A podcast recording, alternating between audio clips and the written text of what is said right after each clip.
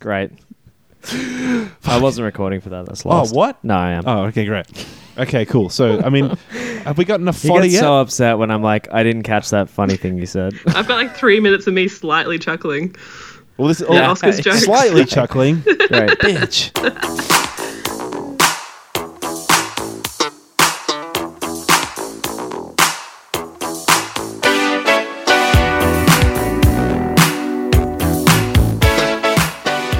Welcome once again aboard Beef Station. Join us as we rocket through the stars at the speed of sound. I'm Oscar. I'm Andrew. Hey, you doing, boy? I'm good. Back for another session of Beef Station. I'm actually I'm fucked. Yeah? I'm so tired, dude. I was um you just perjured yourself, I bro. just You can't you can't finished- lie on the record. no, I immediately corrected it. I misspoke. Um yeah, I I, I, I, I just can't finished recall on how I am. I can't recall. Yeah, we have the fifth in Australia, right? um, I was on a film set over the weekend on Friday, Saturday, and Sunday. All right, mate. We're recording on a Thursday, and I still haven't fully recovered because we did like a 13 hour day, then a 10 hour day. Yeah, right. Then uh, what a, were you recording? Sounds like a long film. then a an 18 hour day, kind of 19. A long film. And um, yeah, that'll play, I reckon. yeah. It was the Irishman. Yeah, Fuck no, yeah. It, um, Who the hell was that? um, anyway, it just, I, I reckon I got about like 10 hours of sleep over the whole 72 hour period. And Damn. it was really, really, like, it was very rewarding in a way, but also extremely stressful. So I don't think I've fully recovered from that. I'm very tired still. I just expected a good thanks, but that's all right. yeah, Good. no, I'm a Yeah. real one. All I'm right. a real okay, one. Good. Great. Yeah. Um, Keep it 100. I'm I'm fine as well. Thanks Good. for asking. That's good. We got a special guest on this week's episode. Friend of the show, Mary has joined us. Welcome, Mary, international correspondent. Thanks for having me. I think I'm like the most basic level of international you can be. Yeah, Yeah. yeah. New Sort Zealand's of- not the most exotic sort of of a places. neighbor. So we Yeah. were supposed to record. This is kind of an exciting story. We were supposed to record this while you weren't an international guest. No. And then uh, you got the emergency call of you can come back now or you've got to wait for fucking months. I was And, uh, repatriated. yeah, that's right. They they they extradited you. So um, yeah. yeah, now we're doing this and you're currently in hotel quarantine. How far through are you? I'm currently on day 12. I've Oh had shit! Yeah, live from hotel quarantine. Yeah. not much happening. I've had six COVID tests in the last 12 days. Damn. Oh. Damn. It's been great fun. And I haven't left this tiny hotel room in Auckland in 12 days. And I'm going insane. Damn. Yeah, is it? Because I feel like, uh, were- are you the kind of now going into this? Were you like, I'll be fine, or were you thinking like I'm gonna really struggle? Well, this is the second time I've done it this year, so I was Okay, so you knew well what, to, acquainted. what to expect, right? Yeah, but this time it's not over Christmas and New Year's, so it's slightly less depressing. Yeah, true, Yeah. true. Ah, and I do Oh, damn. have no longer any concept of what time or space is, so Oh, Mm. I'll be well. fine. I feel like Probably Become not a bit going to of a help that you're creature. going to you're going to dive into a very time and space themed podcast true. Ooh. on True. our actual spaceship. I feel like we've let the spaceship theme lapse We, recently. we are yeah. We've got to think of some more ways to bring, to playfully bring up the fact that we're broadcasting from an actual spaceship. I think referencing international waters is probably a very a, a- that's quite a bit good. of a dodgy way to get that going again. Quite good. Yeah. Bit of a yeah. waste of a spaceship to go to New Zealand, though. It's a waste ship.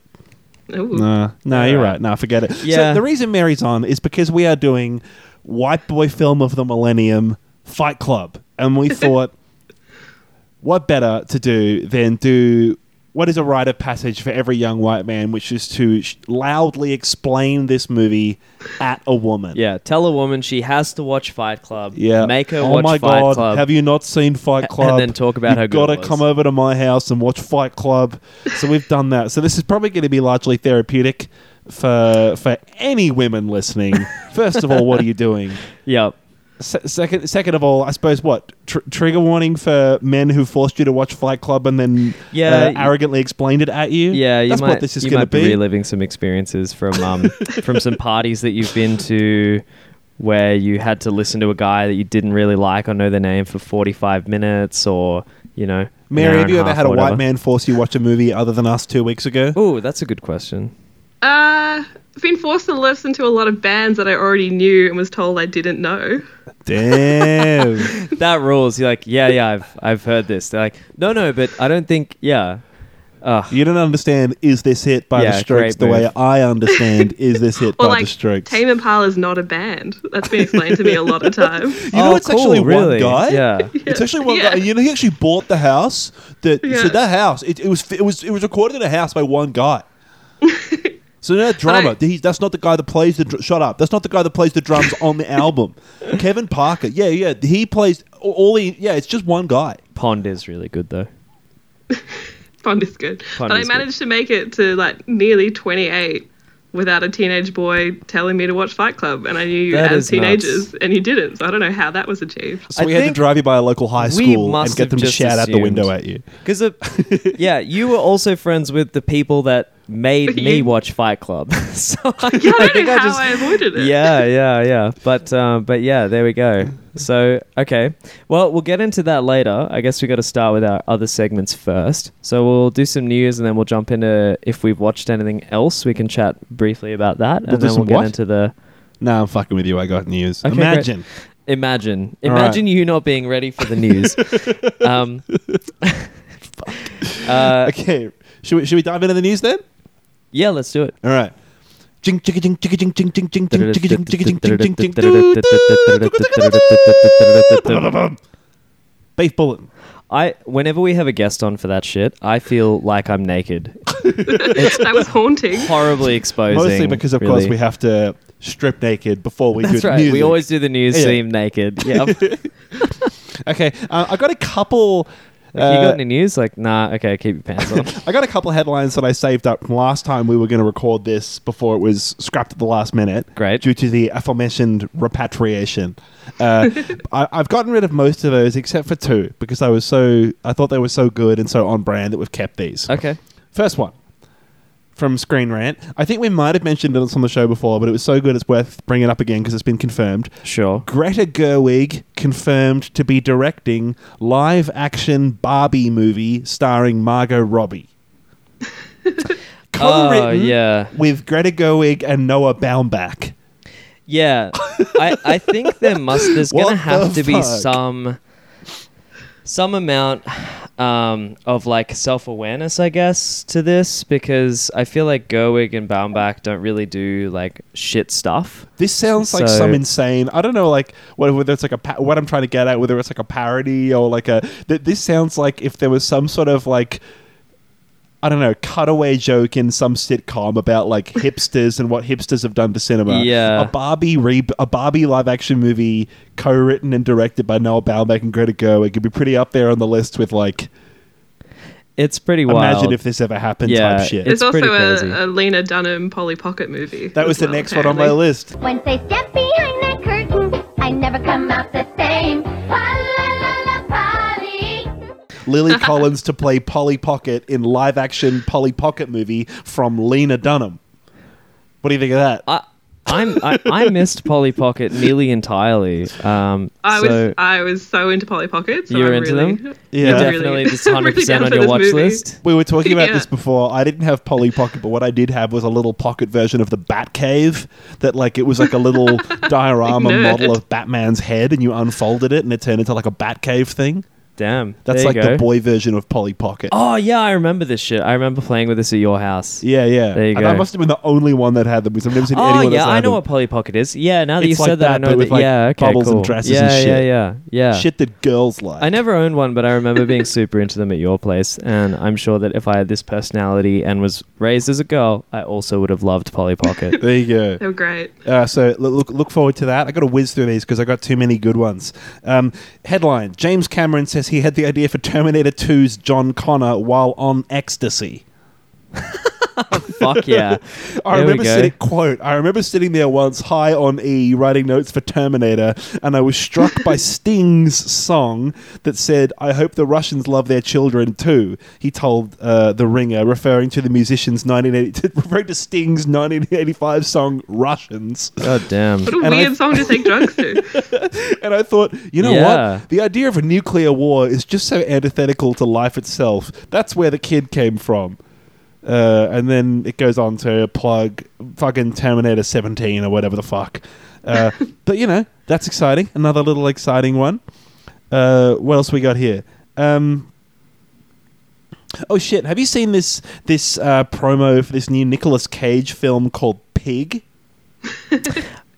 No, I, I haven't, but I have heard of it. Have you heard of this one, Mary? Yeah, it's like John Wick but with truffles. Yeah, it looks Yeah. sick. It's it's yeah, exactly. The the, the um, it's like Nick Cage plays this like melancholic, depressed, sad dude who's truffle hunting pig. Gets kidnapped one day, and he goes on like a, a quest to go and get it. I, I've had it pitched as like a like a John Wick with tr- a John Wick with with a pig, pig. thing, but then I've since seen people on Twitter be like, "This is the most depressing, fucking sad, awesome, like heartfelt movie I've ever seen." Great. get prepared for like not an action movie, but like Nicolas Cage forlornly and depressedly looking for this pig. Um, I'm looking forward to this. So there's pig. In other farm animal art film related news, um, A24 is coming out with a new horror movie called Lamb. That's soon, right. Yeah. Starring some some lady named Naomi Rapace and Snare Gudanson. A, a, a lot of people with a lot of Icelandic sounding names. So uh, that's that's another one that's coming out soon. It's about uh, Icelandic people that make a, an alarming discovery in their sheep barn. This I so I A broke lamb my amongst the sheep, if you will. I broke my rule and um, on. uh, watched a little bit more of a trailer um, than I normally do, and this Yeah. film looks insane. Have you seen Lamb. the, the trailer for it? Lamb looks insane. I would highly No. recommend looking it Watching up. the trailer. Um, yeah, it uh, it it looks really crazy, and I'm like not sure how they filmed it at all. It looks like some really strange like VFX crossed with animal acting, like Mm-hmm. yeah, really crazy. Um, yeah, it looks wild. It looks really, really nuts. I'm Yeah, not sure I'm how keen they're to going to see do it. it. It seems like this and and there's been that recent string of like yeah, A24 films. I mean, First Cow didn't actually have much of the cow in it, so it wasn't like the cow needed to really be on the ball with the acting, but um, but yeah. Uh, Um, I, I got I got a couple a couple more here. Um, James Gunn, the dude that directed the Guardians of the Galaxy Marvel movies, has recently come out with. Remember, he was kicked off Guardians of the Galaxy three for making some tweet fifteen years ago. Yeah, that's and right. DC immediately scooped him up to direct the Suicide Squad two. Um, that's come out, and it's apparently like really good. It's got uh, Okay. Oh, a crazy high rating on Rotten Tomatoes. the Suicide so Squad. far, Yeah, the Suicide yeah, Squad yeah. two two so far. Yeah. Um, which I suppose is funny because it's like because he, he was quit and has gone on to make this awesome movie for DC. I didn't quite click with me. Uh, Suicide Squad is DC, and uh, Guardians of the Galaxy is Marvel. So he's like jump ship and gone straight over to the other brand and done this crazy successful movie. That to is them- wild. movie for them. Um, Is that treated like a defection? yeah, I suppose so. Yeah. Um, it'd, it'd be like jumping off the Polly Pocket movie to go and do the Barbie movie. Does that make more sense? I, I- thank you for putting No, it in that's terms okay. that I understand.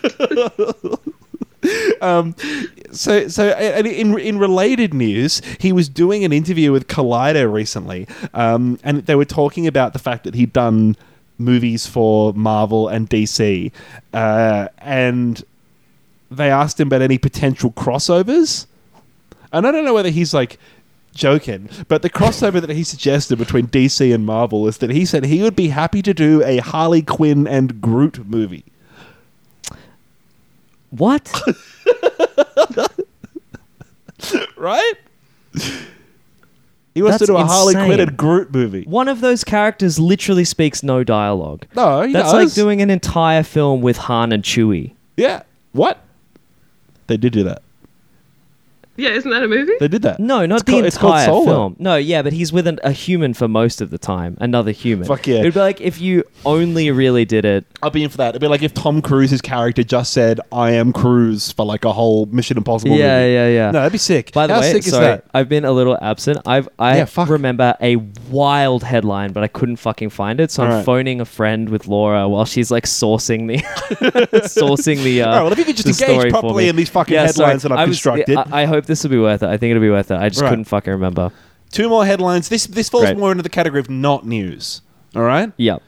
First headline of not news: Bill Murray to co-star in Wes Anderson's next film. That surprise anyone? Okay. Yep. Great. Not news. Yep. Cool. Great. Does that just get reprinted every Yeah, four he, years? Yeah, I think he that- does definitely just use the same cast. Yeah. Uh, next one here. Uh, Bond news. James Bond news. Oh, it's been a- it's had- actually been a while. We have not had James Bond news in a hot minute.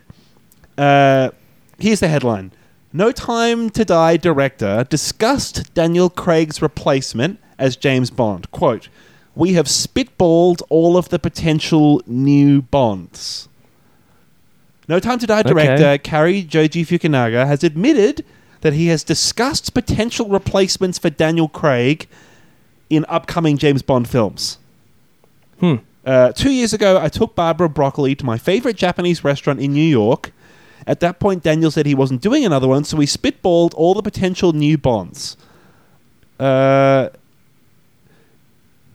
while his su- while Daniel Craig's successor has yet to be announced, previous 007 actor uh, Pierce Brosnan has recently given his suggestions for who- for who he thinks should fit the role. So uh, the headline there is that they've thought about they've thought about So someone's thinking who about some, it. someone's no, they've discussed it. They've Well, that's discussed good it. because you'd hate to forget to do that. Yeah. So that's Before good. Um, you need to make the I next just, film. I ju- it's just nice to know that the franchise is in safe. It's in safe hands. Yeah. No, I, that is I good. feel.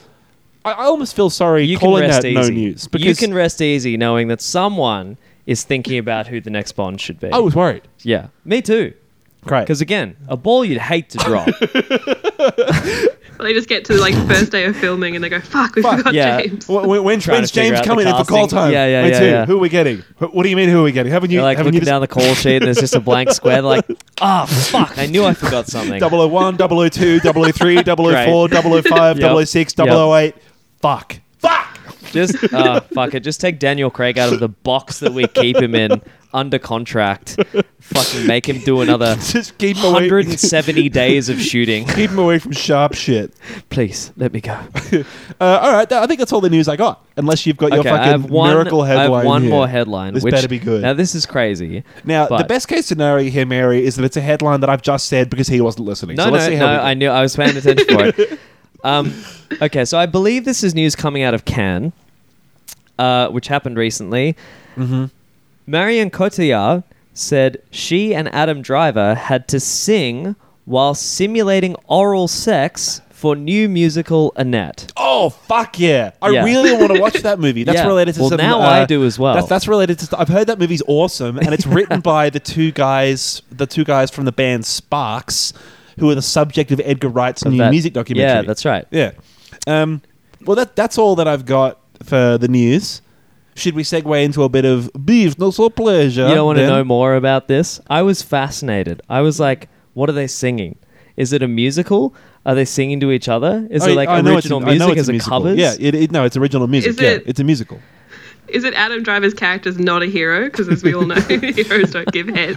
That's true. That's Fuck true. yeah. Yeah. he's just singing We've the got- Batman theme. we've got we've got a sample actually from Marion Cotillard. So what is it? They're singing while giving oral sex. Adam Driver's going down on her, I believe. Okay, I've, I've got I've got a sample from from this new song. It's an exclusive. It's a Beef Station exclusive. Okay, great. And a little audio snippet.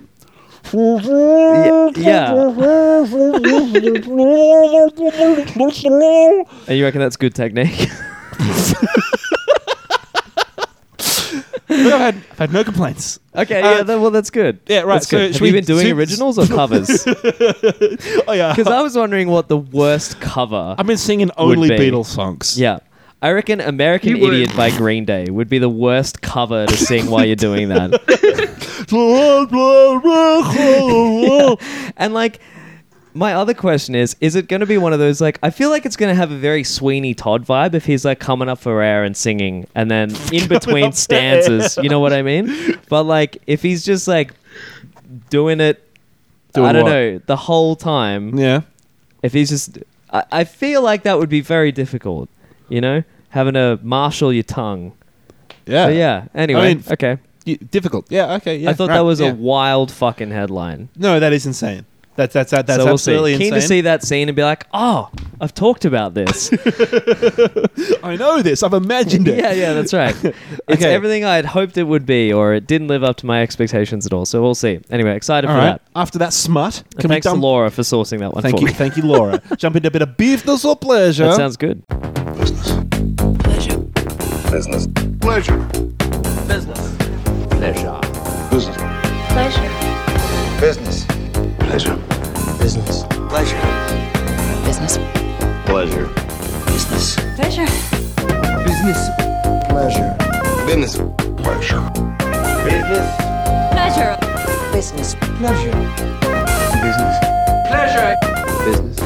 Business. Pleasure. Pleasure. Pleasure.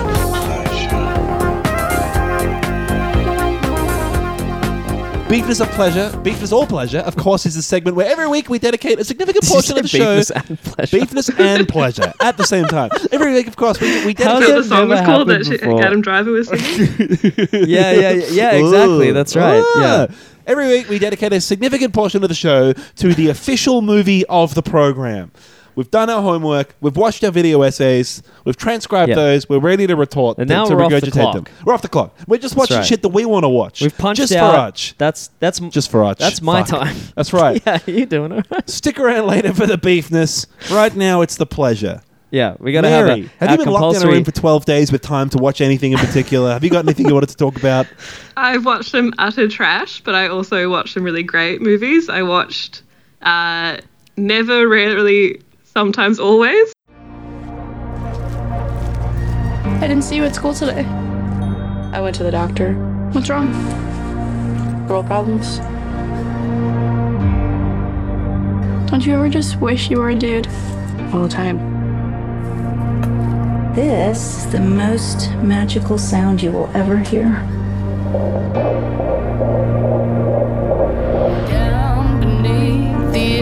I'm just not ready to be a mom. Where else could you go? Nowhere in Pennsylvania. I think you should try another place.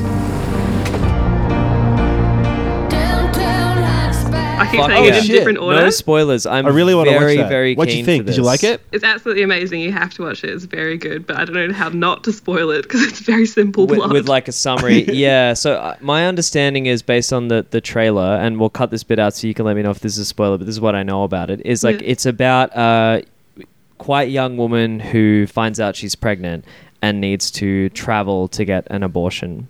Yeah, so yeah, 17 year old girl in Pennsylvania, where obviously the rules are very different according to what state you're in. Which in the state? States. Oh. yeah, that's right. So she travels to New York to hopefully, yeah, get an abortion. Right. And Right, it's sort of just right. the horrible journey that a lot of 17 year old girls just sort of noticing that like men are doing sort of shitty things around them, but she's the one that has to deal with all the consequences on right, her own. Right. And I didn't realize this. It sounds obvious when you say it, but the title comes from um, Mm. answers to questions that they ask you. I've seen like the first 20 seconds of the trailer. So Right. yeah, Yeah, I haven't because I don't watch that shit. So yeah. so that came, that came across Yeah, like, yeah, yeah. I'm- Like, I'm not yeah, a fucking bro, I idiot. watched So the yeah, I first knew that. fucking Yeah. 20 seconds of Yeah. the trailer. So when you go for lady appointments, um, they often ask you things as sort of Whoa, like, whoa, what's uh, that? What's that? yeah. yep, they ask you. Yeah, so questions like, uh, do does your partner make you feel unsafe? And you have to answer according to uh, that yep, scale. Yep, yep. No, Yeah. And what are the four options that they ask you? Uh, Do they give you never, options? Is it some It's sort just of in what it's Right. just in what way. Yeah, never, rarely, sometimes, always. 25 words or Very less? hard to get right. yeah, yeah, yeah, yeah. Yeah, wait. Never shuts the fuck up about all these dumb movies that I don't really want to watch and tells me to listen to the Strokes um, album. How often does he make you watch Fight Club? yeah, that's right. Yeah. Has he ever pushed the Strokes album on you that you've already listened to and that you know you don't like, but he says you just haven't given it a good shot? Um, yeah, okay, cool. I'm glad that you enjoyed that one. I've been very keen for it. Also, that's a um, apparently the uh, main performance by the lead actor was unbelievably good and she is basically a complete new discovery she's never been Yeah. in anything before and she's unbelievably naturalistic very very compelling performance so i'm very keen to watch it for that I I believe wouldn't it. say Women it's can an be actors enjoyable too. movie, but really good.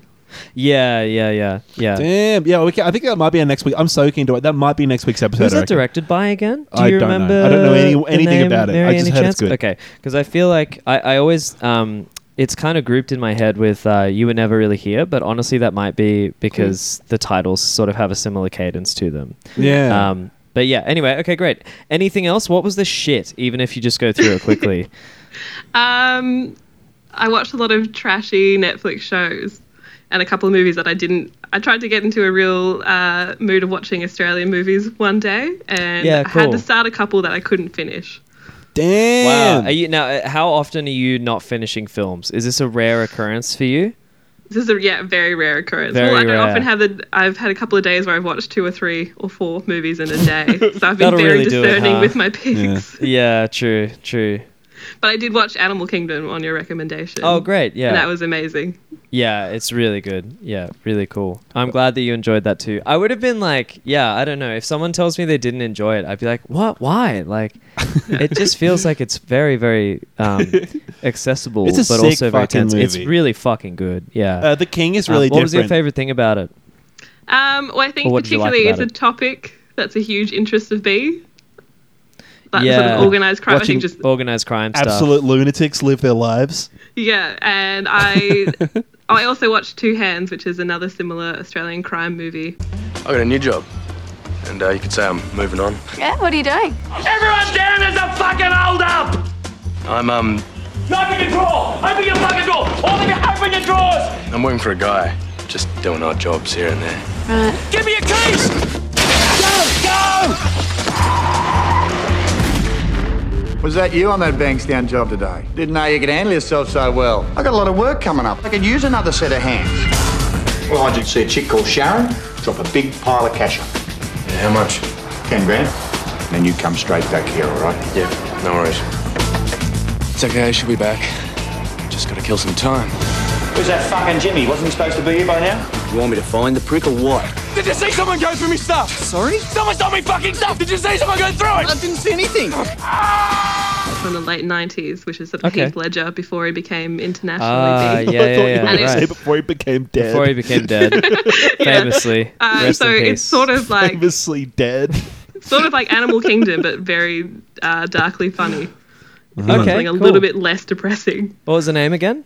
Two Ah, hands. two hands. Two hands. With Okay, Rose I'll have Byrne to, as um, well. I'll have to check it. It's like yeah, It's, it's like It's on early Netflix noughties as well. or so, right? And it's a Heath Ledger and so. Rose I think Byrne's it's performance. 1999. yeah. It's Yeah. the same year he did 10 Things I Hate About You. Right. Oh wow, and quite a different performance, or Oh, very different. So it's not a rom com, it's a Yeah, sort of a cool. dark comedy crime movie. yeah, awesome. Okay, I have to check that out. Any real pieces of shit that people should avoid? If you say my Um, name, I'll kill you. Great, great. No, so I don't think I've got far enough like into not them. memorable. Yeah. Okay. Oh, fair I enough. Mm. tried to watch another Australian movie called The Combination, which is sort of about uh, Lebanese Australian teenagers okay. that had the sort of four Australian actors who seemed to play about nine different ethnicities. yeah. yeah. But it wasn't, yeah. It wasn't oh, very great. well acted, so I had to quit that one. It Just didn't Oh, work. damn. Okay. Didn't work. And we know your opinions on the Lebanese in general, so there, there was an uphill struggle anyway. hey. Get me cancelled. Yeah. Usually Oscar doesn't go this hard on the guests, but uh, there you go. usually I'm the one that deals with the uh, groundless accusations of racism. Um, All right, Feels I got- odd to be podcasting with the man I'm also locked in a libel lawsuit with, but life has a way. Um, I've got I, I- I got something. If that's all you got, Mary. yeah, let us know if you got other other things that come to mind. But yeah, cool. All right. I mentioned I mentioned it just earlier, but these those two dudes that wrote the the song where Adam Driver's uh, eating out Marion Cotillard. Cotillard. Um, Yeah, that's how you say it. Cotillard. yeah. They were in a band called Sparks that has been around since like 1970. They're still around today, and they've released like 25 albums since 1970, and they're still together. They're two brothers. The band's called Sparks, and they're not very well known. I'd never really heard of them, and Edgar Wright is apparently a big fan. Um, Edgar Wright, famously the director of uh, Hot Fuzz, Scott Pilgrim, a whole bunch of movies, Yep. and he was watching some concert one day and said to his mate, "Like this band's so cool, no one's heard of them. They have a billion fucking albums. What they need is like a documentary." That goes through their whole chronology and explains what they're at and explains all the different genres they've been through um, as like a primer, and decided in the end that he will be the one to make that documentary. Throughout all the years that I've been making music, if you get on a tour bus with a bunch of musicians, eventually the conversation will go to Sparks. I remember just seeing them all the time, like, who are those guys? They are a band who you can look up on Wikipedia and know nothing. We are Sparks. Dude. Please welcome Sparks Frequently asked questions about Sparks. How many albums are there? 25 albums. Are you brothers? We are brothers. How did you first meet? We are brothers. Music at its best, you hear it and you go, oh my God, what is that?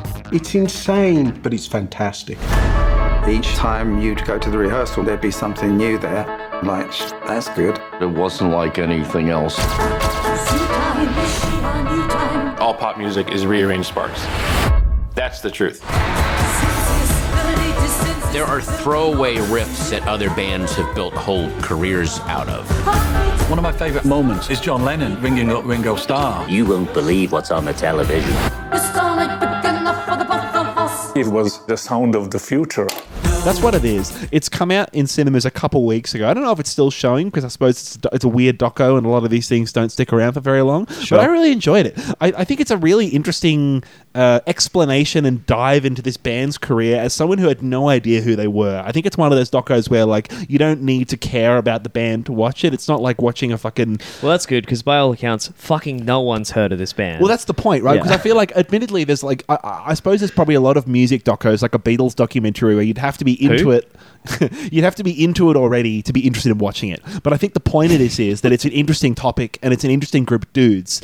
And Right. the point is that no one knows who they are. Yeah, yeah, So they yeah. went from like weird 70s, like Baroque chamber poppy psychedelic sort of stuff through to working with Giorgio Moroder on synth pop and dance music Ooh, in the okay. 70s I'm- I'm before pretty before in. like uh, the 1980s synth pop thing even went off. Yeah, yeah. They've gone through all these different genres. Um, they they got a really weird and distinctive like uh, aesthetic for themselves. The music itself, it's really strange because a lot of their music is like actively fucking annoying.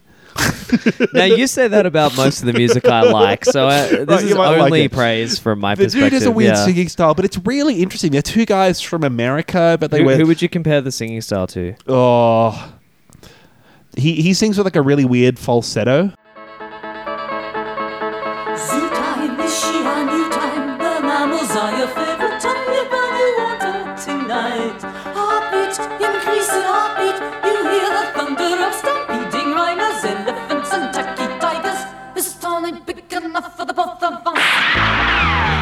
Okay. Uh, I, ca- I sort of can't describe it. Um, Os- Oscar's subjected me to quite a few of their video clips. I don't, I don't think there's anything comparable. Yeah, right, so they're very it's like- unusual. we're not talking like yeah, Mm. eh, okay, any Um, kind of touch point. Th- right. They have a couple big hits that like you might hear it and be like, oh yeah, I guess I know this, but they're cra- they're great, and it's crazy that they're not bigger. Um, Okay. they Andrew's almost look a currently bit like a looking- satire of the 80s. Yeah, yeah. Yeah, I- I Andrew's was just currently about looking at to the break my Wikipedia joke. page for Nicholas Sparks. trying to trying to figure out how to fli slip that in there, but Oscar's blown my cover. Fuck, um, no, so it's cool. I think if you that's like, probably funnier than anything I would have yeah, said. if you like Edgar Wright. Uh, this isn't a comedy drama. Obviously, it's a documentary. It's his first documentary. I think it's really great, and I think it has a lot of archival footage and a lot of interviews with uh, everywhere from like big celebrity fans to like uh, normal everyday people that are big fans of the band. And I think Okay. it's I think it's really it's it's, Is Giorgio worth, Moroder it's worth dead? watching. No, he's not. He's still alive, Great. and he's in the he's in the documentary. Um, Awesome. Good for him. The the movie's called The Sparks Brothers. Uh, and it'll it'll make you love these dudes. They're big film buffs. They've always wanted to make Nice. have a film project get off the ground. They had like several projects over the years that they worked with like their favorite French directors, and if nothing ever happened with the project. So couldn't. this new one that's happened at Cannes this year, this movie they've written all the music and all the script and everything for, called Annette, is like a long time coming project. And this doco ends with like that movie being made and them being like, Ah, that "We're sounds so pretty fucking cool." excited." They Okay. studied film and like stopped studying film to go and do this like music thing. So like. I'm really excited for them. It makes it, it makes it feel like they're your boys by the end of the Yeah, movie. So okay. I'm, I'm keen to. That is pretty And I cool. think like even though the music is not exactly my kind of shit, I love the movie so much, and I love like learning about these dudes. So I highly recommend watching the Sparks Brothers. Yeah, it's that in sounds cinemas good. now, but by the time this goes out and everything, who knows? But keep, keep an eye out for it. What do you got, boy? Just trying to save some battery on that laptop. um, okay, I watched one film in the meantime, um, and that was off the recommendation of another podcast that we listened to. The film is called Oxygen, or I guess it's in French, so it'd be like Oxygène. L'Oxygen. no, that would be the Oxygen, you fucking idiot. Fucking Not the moron. definitive article. Just uh, all I ask is that if you're going to interrupt me, it's not with something that stupid. Um, oh, I guess I guess it's probably time to call this whole thing off. so it's starring uh, Melanie Laurent. Um, That'd who- be actually. Nah, forget it. No, you know what I mean. yeah, keep who going. you would re- shut up? Who Yeah. you would recognize? um, Melanie the Lauren. as the as- no the Oren. Fucking hell! Um, she was the in um, Sorry, I thought you said Inglouri- Melanie Lilleron. in Inglorious I misheard. Bastard, she's the cinema manager. Um, so uh, she's the one who like sets the fire in the cinema with all the Nazis in it. Um, so so she's pretty cool, pretty sick. Um, well, actually, okay. So interestingly enough, so the, the the premise of this movie is that um, a woman wakes up, or the letterbox thing is, a woman wakes up in a cryogenic chamber with no recollection of how she got there, and she must find a way out before running out of air. That sounds like Buried, that Ryan Yes, Reynolds movie. exactly. So I don't know if you've heard of this one, Mary, but there is a movie That from sounds horrible. like 2009 or something that no one has heard of, but that Oscar and I, for some reason, just went to go and see. Yeah. And it's got Ryan Reynolds in it, and it's the story of this guy who wakes up in a coffin and he's been buried alive.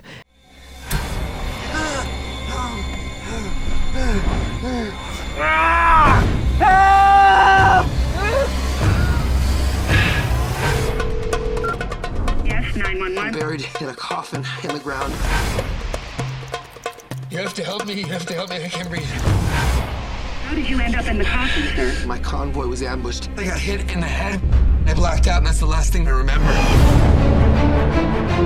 I need help for ransom. I need $5 million, or I'll be left to die here. And all that there is in this coffin is like I don't I can't remember exactly, but it's like a Like, cell all he phone, has is a mobile phone and a torch and maybe and a that's it. lighter.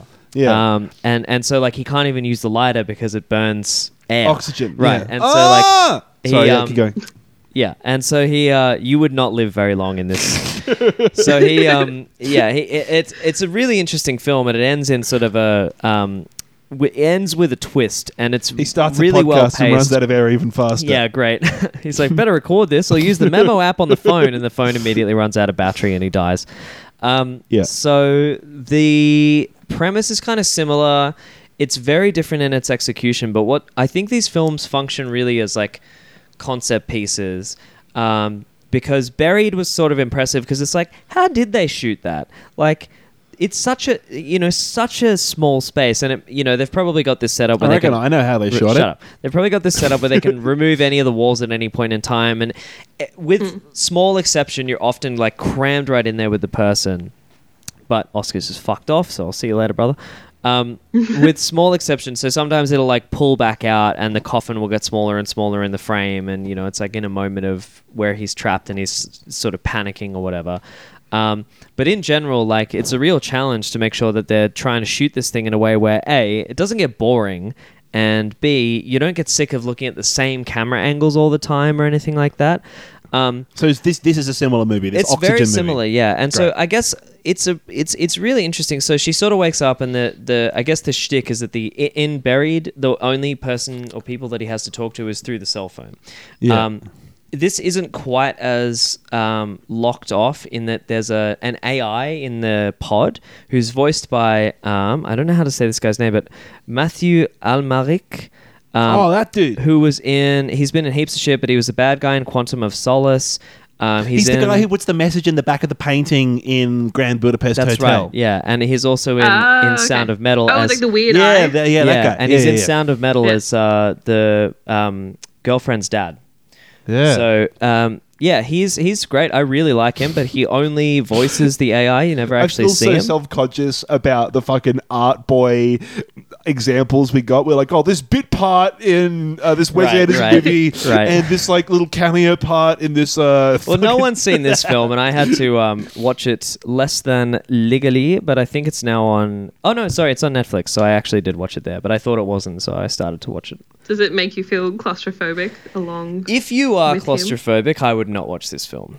Um, Okay, I'm not unless gonna you're a watch it. real like sucker for punishment, because it very much is a lot of like, yeah, um, realizing that uh, something that you're trying to do to get out of this tight enclosed space is gonna fail and whatever.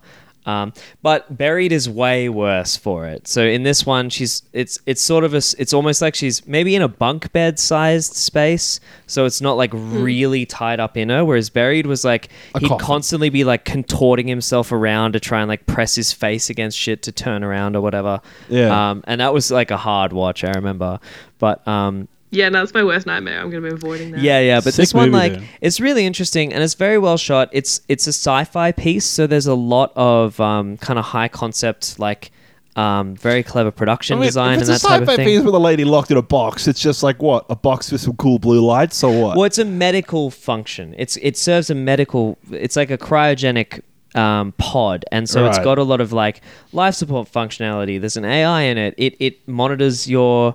Um, like the opening scene, not to spoil, but um, the opening scene is that she has this organically grown membrane covering her, which has been like serving all, keeping her skin hydrated and shit. Ooh. And so the first thing, in like a very like birthy way, has to like wakes up but can't breathe. So it's like she's been vacuum sealed and Oh, like at the beginning of The Matrix with the thing. Exactly. Yeah. So it's it's just she doesn't have a tube in her mouth, but it's like watching someone try and breathe through a plastic bag, where it's just like going Oh. back and forth. No, And that- that's I making- think she that's- really did that shit. It That's- was fucking terrifying. So Man. like there's it's and it's also sort of like it's not a horror, but there's really horror-y scenes in it. Um, it's very tense at some points. Is it good? I, I Is it was- worth I gave it watching? like three and a half stars. It's quite good, and especially if you're in the mood for a little nice, tight concept sci-fi film.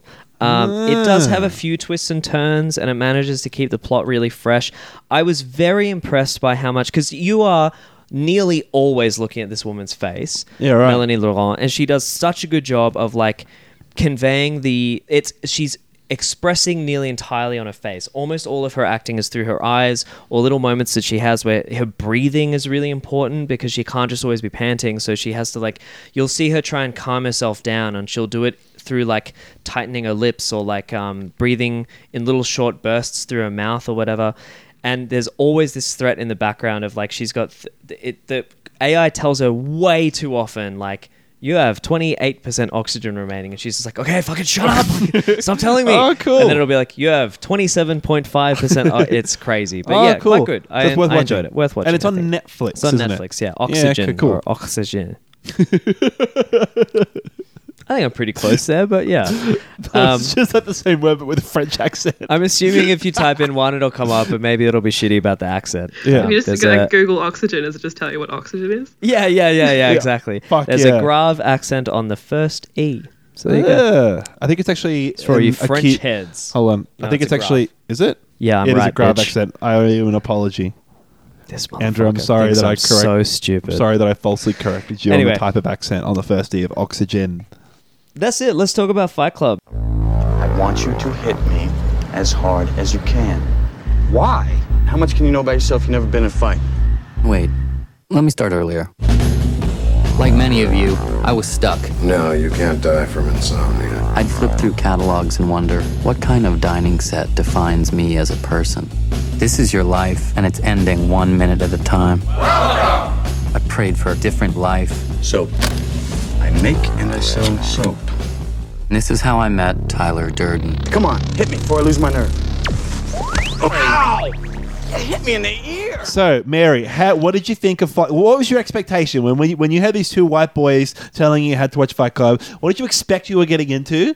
And, what did you get think- into? What did you get into? And then what did you think of what you got into? Nice. So I'd heard a lot about Fight Club, and I don't know how I avoided it for so long. But I'd always heard people say, "Oh, you're gonna watch Fight Club," and I'd say, "Oh, it's not really my thing." And they go, "Oh, but it's you know, it's about more than just fighting." But then could never actually explain what that more Articulate than what it just was. fighting was. right, right, right. Um, uh, yeah. Okay. So, did you did you like it? I loved it. I think particularly as we're watching it as a group, I thought it was fantastic. I think it's the Yeah. exact type of tone of movie I enjoy. as well.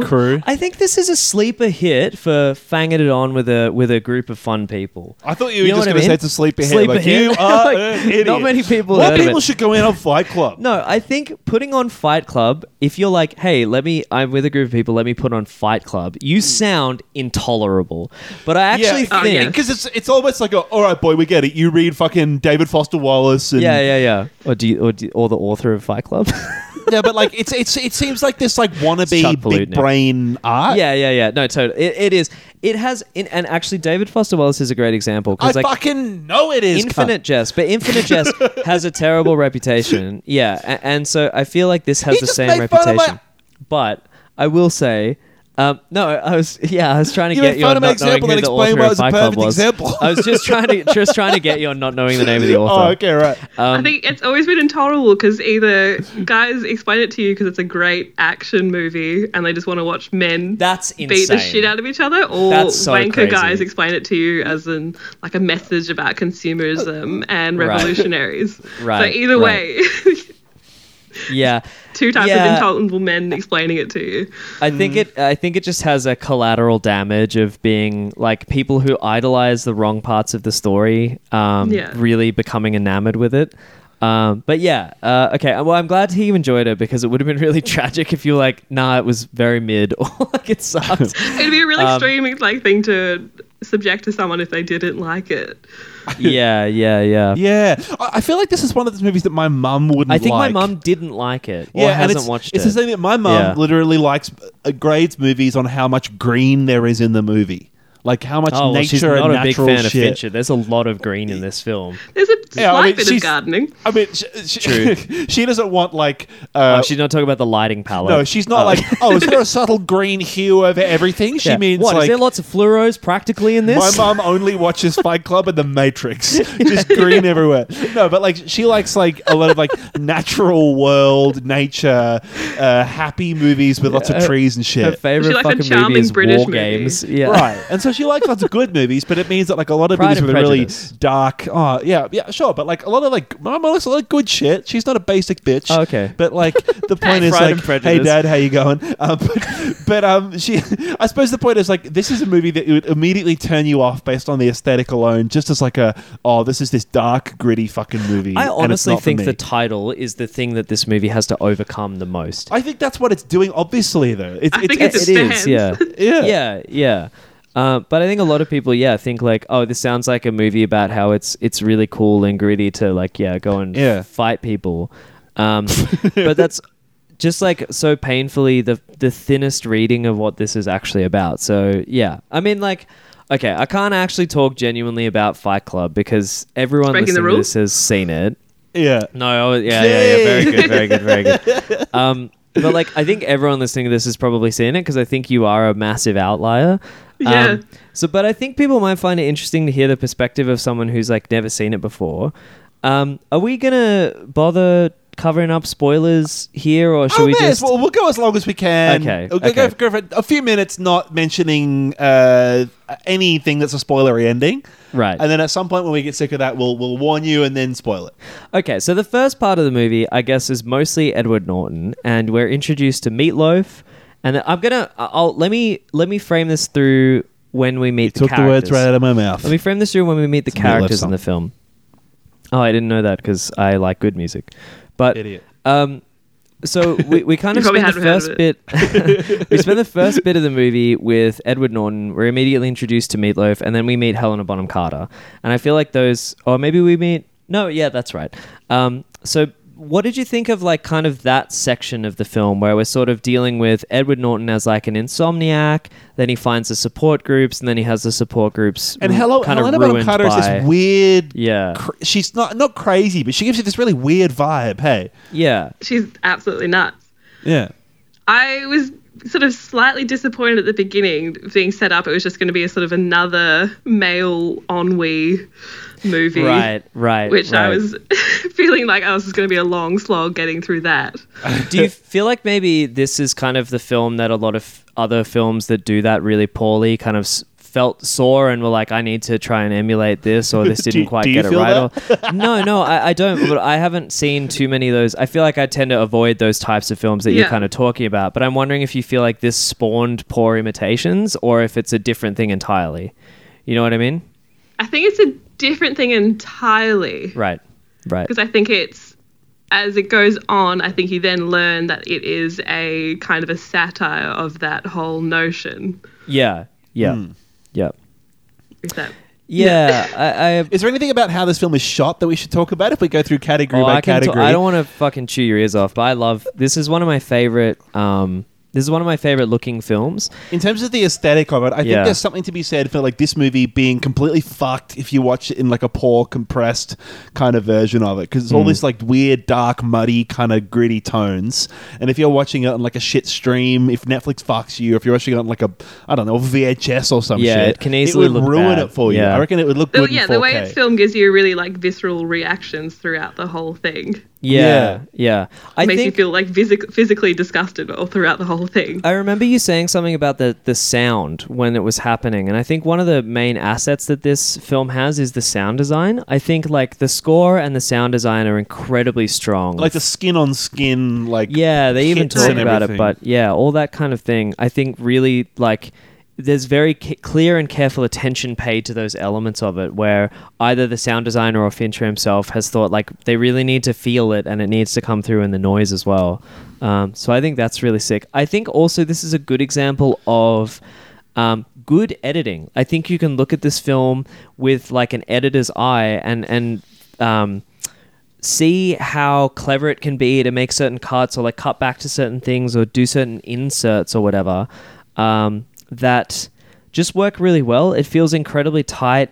No shot lingers too long, but it always. I, I think when we were because I watched it at a Palace re-screening, and I got to go and watch it in a cinema, which was a great experience. I highly recommend going and seeing this movie in the cinema if you can. Um, but I remember thinking it always the film is always showing you exactly what you want to be seeing at that moment in time. You never feel like it cuts away from something that you wish you could watch. You never feel like it uh, I personally don't feel like it interrupts the action at a moment in time unsatisfactorily. Like sometimes I'm thinking when like Edward um goes to when he's in the boss's office and he goes to hit himself to try and like get the free um the free part like blackmail his boss Yeah. um, it right before that first punch, it cuts and he's doing a voiceover thing, and then it goes back to the scene and it kind of like, or it doesn't cut away, but it freeze frames.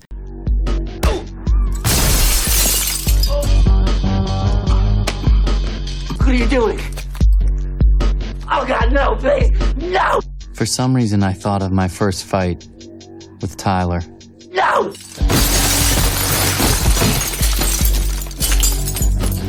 Yeah. And he talks and there's over it um, for like a while. brief flashes of sort of someone beaten up. Yeah, it's one of that's the few right. movies where like the editing you actually notice it. Yeah. It's very, like, as imp- a feature. Yeah, it's very like impressionistic editing. Hey, It's extremely Yeah. bold, I feel like yeah. this is what I think of when someone says a film was well edited because I think of this film as being like obviously edited, Right. But then like in Yeah. a, and I think less about. I'm not very good at spotting this editing stuff, but I suppose I like it and it works well in this. And I think that like maybe this is a film that like I don't know if it popularized it, but it's definitely like there are films that do it in a lot more of a ham-fisted way than this does. Mm. Yeah. Well, You know what usually I 'cause mean? you don't. If it's good editing, you don't usually you like notice it. Yeah, Unless you yeah. actually notice it, and it's a feature of it. And they also do make direct allusions to it, like with um, uh, Tyler like splicing the film clips into other movies and stuff. So there's like this is in some ways very metatextual about film and about um, narratives, I suppose. But but yeah, it is interesting. I I, I can't. I still can't articulate exactly why it's so satisfying, but it really is one of my favorite edited movies. I think just in all of the choices that they make. A good example of um, i- interesting choices with editing is like in I was talking to a friend of the show and previous guest Zach about this today. Uh, there was an interview by the editor of John Wick 2, and I don't know if you remember, I didn't, but at the end of John Wick 2, um, he gets the call that he's been excommunicated from the hotel and he's walking through subways and shit and he has to there's like three people that he has to fight that all sort of there's like a you know he runs into various people on the street Yeah, yeah. and initially in the script, he fought those three fights in a linear fashion, right? And so it was kind of like this exhausting process where like he'd finish one and holy fuck, he's getting more beaten up and then he's on to the next one and eventually by the third one he's like, you know, on his last legs.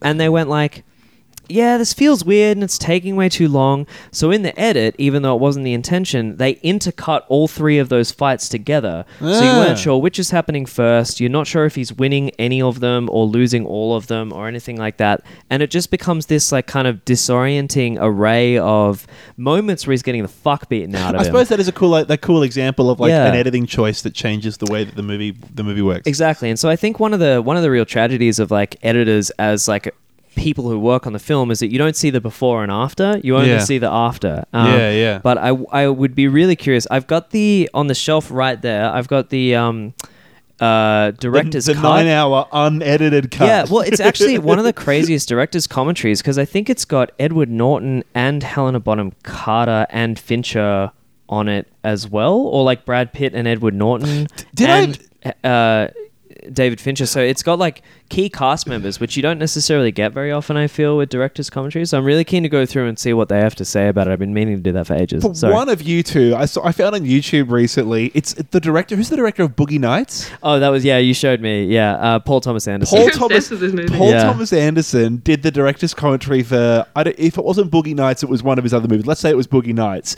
and in the middle of the movie. He's trying to give his commentary and explain some point, and he gets really distracted and off put. And he's like, "You know what? I got to take a piss." And he gets up and leaves the commentary rolling, Yep. and goes off and takes a piss on the DVD commentary. You can hear it. Takes a huge piss. It's awesome. What a runs king move. back like 30 seconds later, clearly having not washed his hands. Yeah, to doesn't keep apologize going at all. with the Doesn't acknowledge director's it. It's, commentary. it's great. It's, It's really so good. good. He's like, they'll edit that out, and they didn't. It's so It's fucking, fucking funny. live. Well, yeah, but he could have paused the movie or some shit. It's pretty funny. So, so good. Really good stuff. Have we, so we'll get any, any, any fancy. Uh, oh, I think the writing is really good, and I, I think this is another, another example of like a way in which like the editing's really obvious, but it's just good enough, and it's just like perfectly done enough that it's it's good, and I don't hate it, Mm. and it's it's funny. I think the writing is another one where the writing could almost be like ham fisted if it wasn't that good.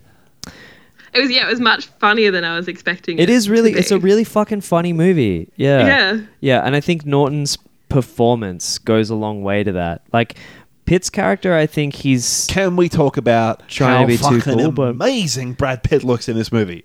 yeah, yeah, yeah. yeah. I'd never had a crush on Brad Pitt before. This is- this might be But the one then that did after it. this, Yeah. definitely did. Did you yeah, do any especially with the Googling? shaved head. Yeah, he looks. I did a lot of he googling. looks so good I with a showed my shaved mum. head. Oh. Um, yeah, I- Peak fucking male performance. Yeah, he's, he's- is he's- Brad Pitt in Fight Club. Absolutely. Like him in Oceans doesn't hold a candle to him in this, I think. He He's was so, so good. fucking Nah. cool in this movie. Yeah. But yeah, um, the writing could very easily f- feel. Um, it could feel like those shitty ennui, like male tragedy style films. Like Garden State. Right, but um, but I think it just manages to, as you say, be enough of a parody or enough of, of a satirical Yeah. piece that they've they they swerve away from that when they need to, um, but they dive into it or like lean into it when they need to as well.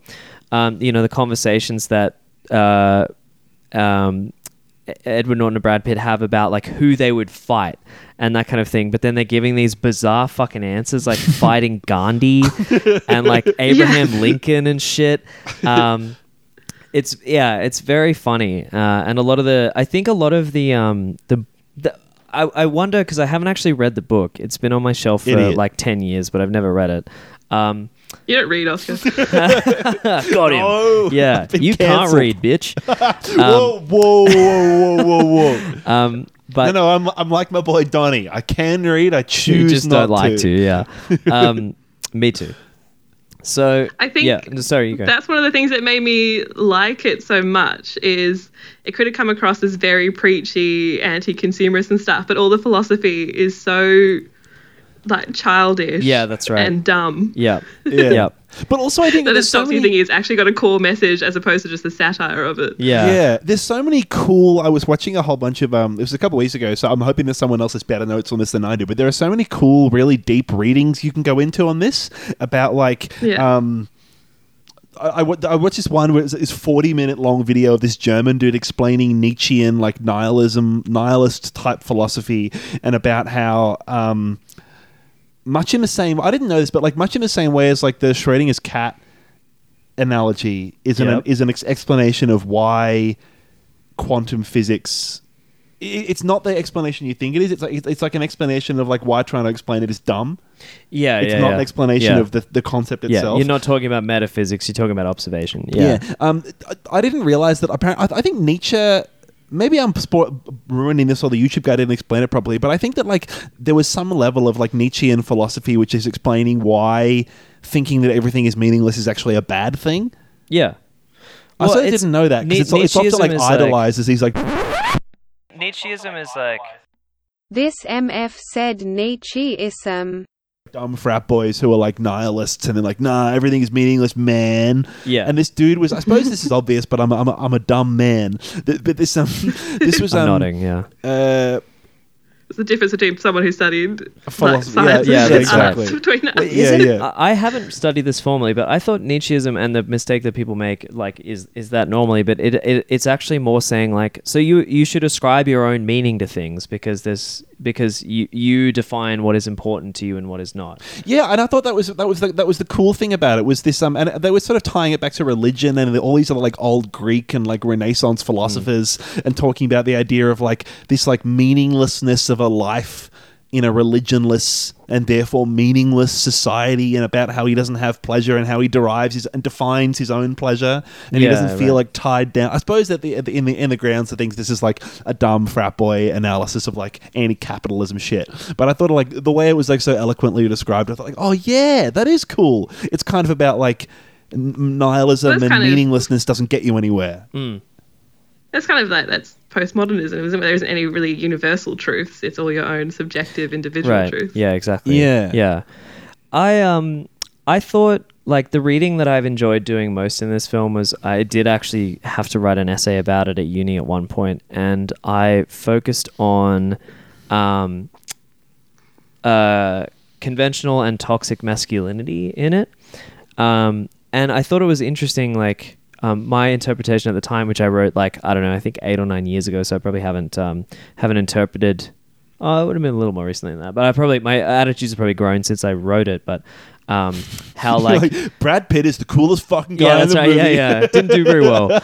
Um, no, it was like how Brad Pitt represents a lot of like conventional toxic masculine traits, um, and Edward Norton is kind of a. It, it's almost like Brad Pitt's version of what the neutered man is currently almost entirely he's only able to express masculinity through like consumerism which of course is the only way that anyone Mm. can express themselves in like late capitalism but the fact that he becomes so frustrated with that that he must destroy the system of expression rather than adapt and fit in like he's like fundamentally incompatible with the new way that men are allowed to express themselves Yeah. um, is uh, w- was like yeah something that interested me and I wasn't really paying attention for it this round but I remember thinking like yeah I think this film has a pretty interesting reading of of gender as well Yeah. what I wish I'd done is paid more attention to the reflections of Helena Bonham Carter's um, character with that lens This is the only But yeah. like representations of women in it are Helena Bonham Carter, who is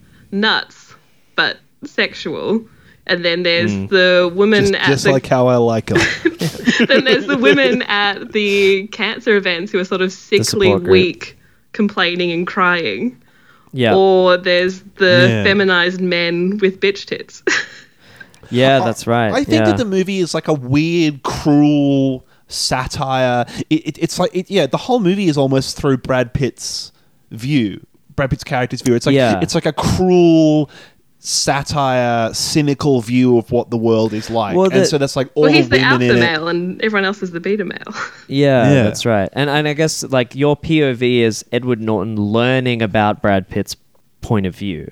He's kind of being it's very much a learning text. Like he's being taught about all of these different ways to look at the world and that kind of Well, thing. he's So- like daydreamed. Yeah. And, well, he's ma- like he's envisioned the perfect view of masculinity.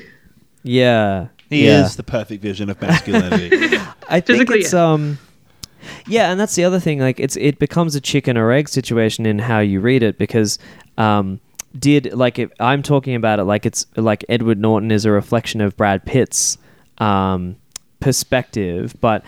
at the same time, obviously, it's a conception born out of Brad Pitt's imagination. So it's he's almost viewing himself how he thinks that someone like that would view him, which is like fucking pathetic and Yeah. um, completely docile and yeah, it's um, but o- obviously that's not y- y- that's completely also in his head in Mm. the way that he's kind of he learns to see himself, I guess. Oh, we're so close to it. I didn't realize we haven't. So, like, spoiler, spoiler, spoiler. Yeah, this is yeah, yeah. spoiler I mean, warning. God, if A you haven't good- seen Fight a Club. good three seconds. If we haven't accidentally given it away, spoilers. Yeah. So yeah, Edward Norton and Brad uh, Brad Pitt is a figment of Edward Norton's imagination, and it's all a And he's the projection of his own perfect man. emotions and shit. Great, That's cool. right. So there we go. Yeah. Um, I also so just to arc back to what you said about Helena Bonham Carter being crazy. I do feel like the more that you watch this film, the more her character acts in a very reasonable fashion. oh yeah, there's moments where it's both she's both completely rational and completely Yeah. insane.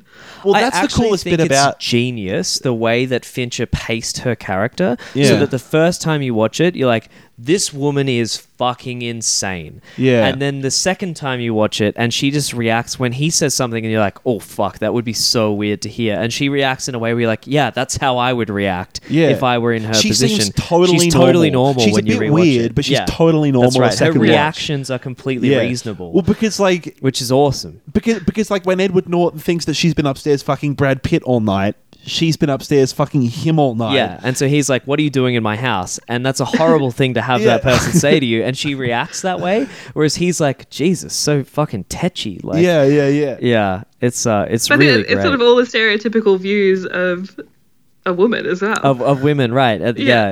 emotional, like hair triggers, yeah, that kind of Yeah, thing. it's so really so cool. yeah. good the way it plays through the second time around. I think it's the thing Her about the performance is fucking amazing too. The th- yeah, yeah, yeah, she's amazing in this. The- Yeah. The thing about the, the, the- her character in this is sort of how I imagine her in every single movie. Right, right, right. She's always like, because even like in the Harry Potter movies, she's still got a, like an air of like the Marla singer. She's sort still of, fucking weird. Yeah, Yeah. she Yeah. that that is her shtick. Yeah. Um, I don't remember seeing her in any kind of meaningful, well, not meaningful, but like meaty role. You know what I mean? Where you get enough time to see her as more than like a bit of a I've- cartoon. I've, seen her in a lot of weird cartoony Tim Burton movies. and Yeah, I feel yeah. like she's almost been like in my head, like caricatured. Yeah, she's a very like Yeah. stylized person. yeah, that's true. Have you seen her in anything where she gets to actually be kind of like herself or normal in a way? No, I don't think so. But I think Yeah. I've seen interviews with her, and she does seem like a kind of weird person too. Like I She's mean, in a in- Yeah. Yeah, she interview does thing, seem she very always sort weird. of dresses like that normally as a person, even as Yeah. a teenager. She yeah she, she was she did a Louis Theroux's podcast and she seems quite normal and lovely on Louis Theroux's podcast and I Yeah. think they talked about like one movie she did where she was normal. I feel like actually Big Fish, which is a Tim Burton film, but I think But it's a bit she more normal. plays. Yeah, it's a little. I mean, it's literally absurdist, but it's not. Um, all of the characters in it are sort of play it a little bit straighter because it's so absurd, and she plays a character who seems quite grounded, I guess. So there's the he meets a young girl, and later on he meets her as an old woman, and she plays the older version of her of this young girl that you've known. And there's really not any absurdity to the way that she acts. She's just sort of got this like it's quite a it's actually quite a sad like a tragic performance. Um, Big Fish and is a banger of a Big movie. Fish fucking rules. If you haven't seen Big Fish, highly recommended. It's really really good. It's Tim Burton, and I feel like he's being very restrained. Um, It's even like the though least at points Tim it's Burton-y Tim Burton crazy. film, and it's the best Tim Burton film That's for it. right. Yeah, exactly. Um, it's got like none of that. Oh, it, d- it still does have absurd set design shit. It's that's what's so weird just about it. It doesn't enough. feel like It's- it. I yeah. feel like e- after watching Big Fish, every other Tim Burton movie I've ever watched is like him turned up to three hundred. That's right. Yeah, yeah. It's like for the first time he was just being reasonable about this the, Mm. his approach to films. But have you seen it, Mary? No, I haven't. It sounds like something I would. Like, I'd recommend it, and it's also like quite emotionally impactful. At Mm. least when I watched it like, when I was a little younger, it was. So I think it holds up. Have we got any Um, grievances to air about Fight Club? I feel like I, I was doing a lot of prep that I'd forgotten about with this movie. Man, for I feel me, like this is man, like- I'm gonna be discussing Fight Club, and like I, I got nothing. I can't remember anything. Has anyone got any like cool, cool thoughts? I, I don't. I, for To me, this is impress- to like nearly impress the nearly a boys? perfect film. Um, I think I- it's doing what exactly what it wants to. Sorry, you you go, Mary. Well, because I, I did a lot of reading on it because I only watched it recently and Right. hadn't ever really engaged with it at all. And I Yeah. was sort of disagreeing whether or not it's a like a sort of a revolutionary anti-capitalist, anti-consumerist movie. I Right. don't think it is. It's not making any new points, is it? Like no, but I don't think Is it in favor So- of revolution?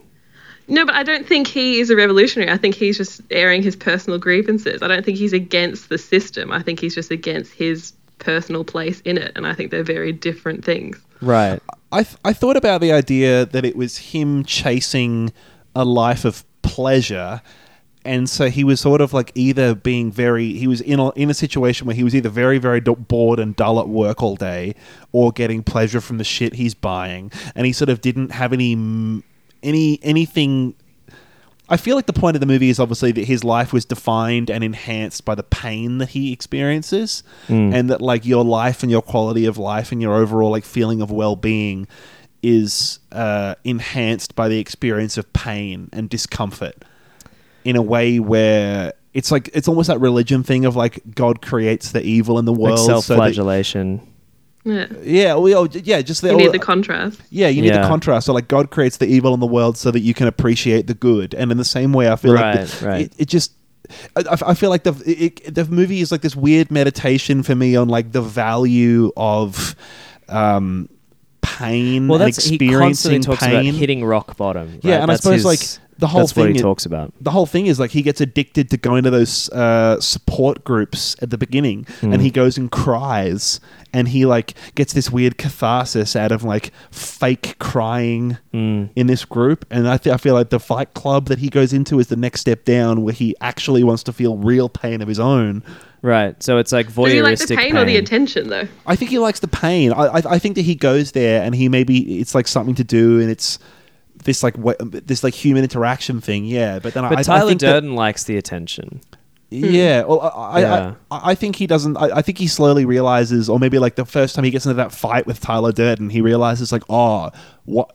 I didn't go there to like be with the people. I went there to like be hurt and feel like I was being hurt. Right. And like the being hurt gives you this like, yeah, it, it like enhances. It, it's this like weird like it's, yeah this weird thing where like the negative negativity and the pain in the world is what like can sometimes often like give you this contrast and add meaning and positive value to the good stuff. Because when he's burning his hand, he tries to use the techniques that he learns in the therapy groups, and Durden like slaps him, and he's like, "Don't deal with it the way those dead people do."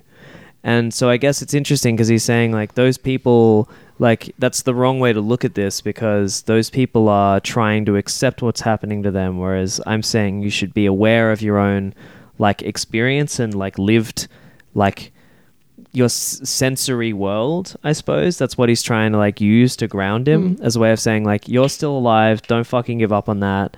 Um, you should be fighting or like keep going or not try and escape the negative emotions that you experience, which is really interesting. Yeah. The other, you get like little glimpses into Durden's perspective in this film, and I really like the way he doesn't like as a character. He really doesn't ever tell you what's going on in his own head very much.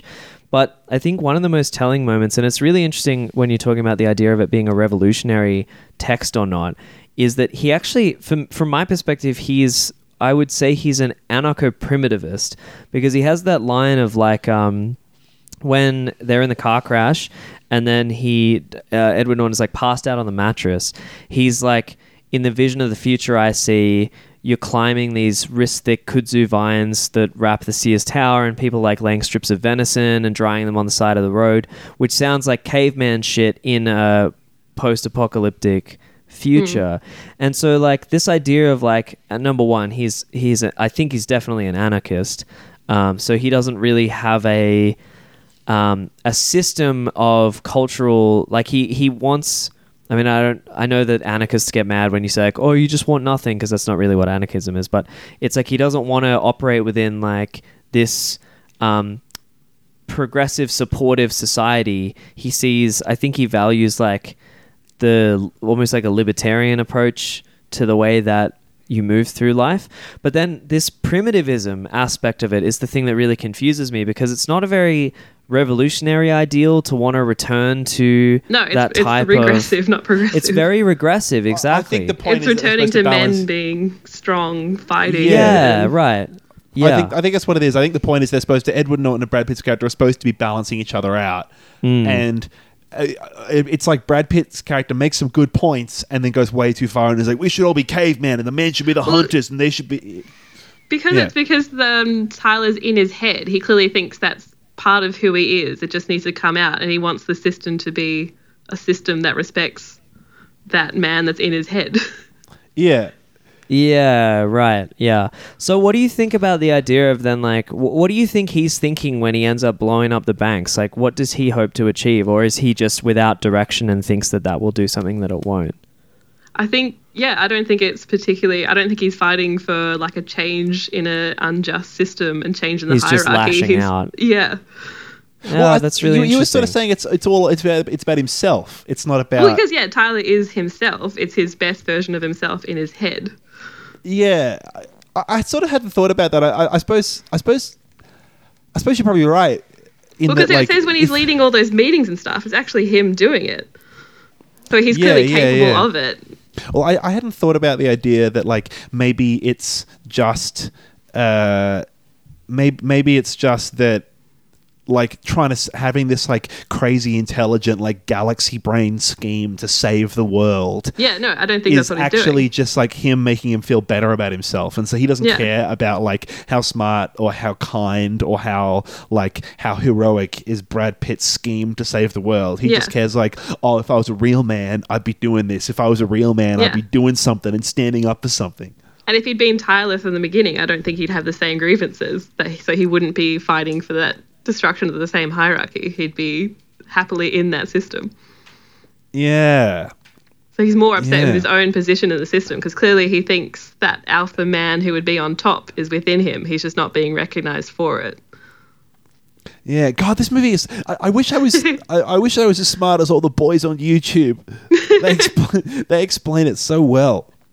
Because it's also like, I don't know, it's a really childish view of all that stuff because all the, like, if you're going to have like a 10 year old envision what it's like to be a man, that's Tyler. And all the names are super childish. Like, if you ask a kid to name a club, he would call it Fight Club Fight and Club. Project Mayhem. and they'd have a cool clubhouse where you can do whatever you want, which is basically, it's like a 10 year old insomniac's daydream, which was great. But oh yeah, damn. Um, so in a way, it's really childish. Yeah. So, so yeah. like it is this weird um like childish version at the surface level, which I suppose is why it's this frat boy thing where it's like, oh, it's Yeah. about like how bad it is to be a stereotypical man. No, because if you ask any 10 year old to name anything, it would be Project Mayhem, Fight Club, and they'd have a cool big Yeah. clubhouse. Well, and and they'd in, be in the hot. bathtub scene, um, Norton says he's I'm a 30 year old boy.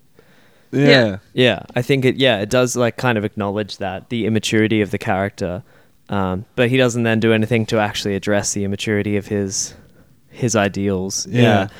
I ha- I hate to say that like the shit about the um it being a takedown of nihilism blew my mind a bit, but it kind of blew my mind a bit as like a as an extrapolation of like if you think you're so smart, saying like everything is meaningless and there's no point trying at anything because the world doesn't mean anything and we're fucked anyway. Yeah. here's where extrapolating that philosophy gets you. Yeah. it kind of blew my mind a little bit as like a, I I kind of got a lot out of it thinking about it and having someone on YouTube in a video essay explain that to me. sure.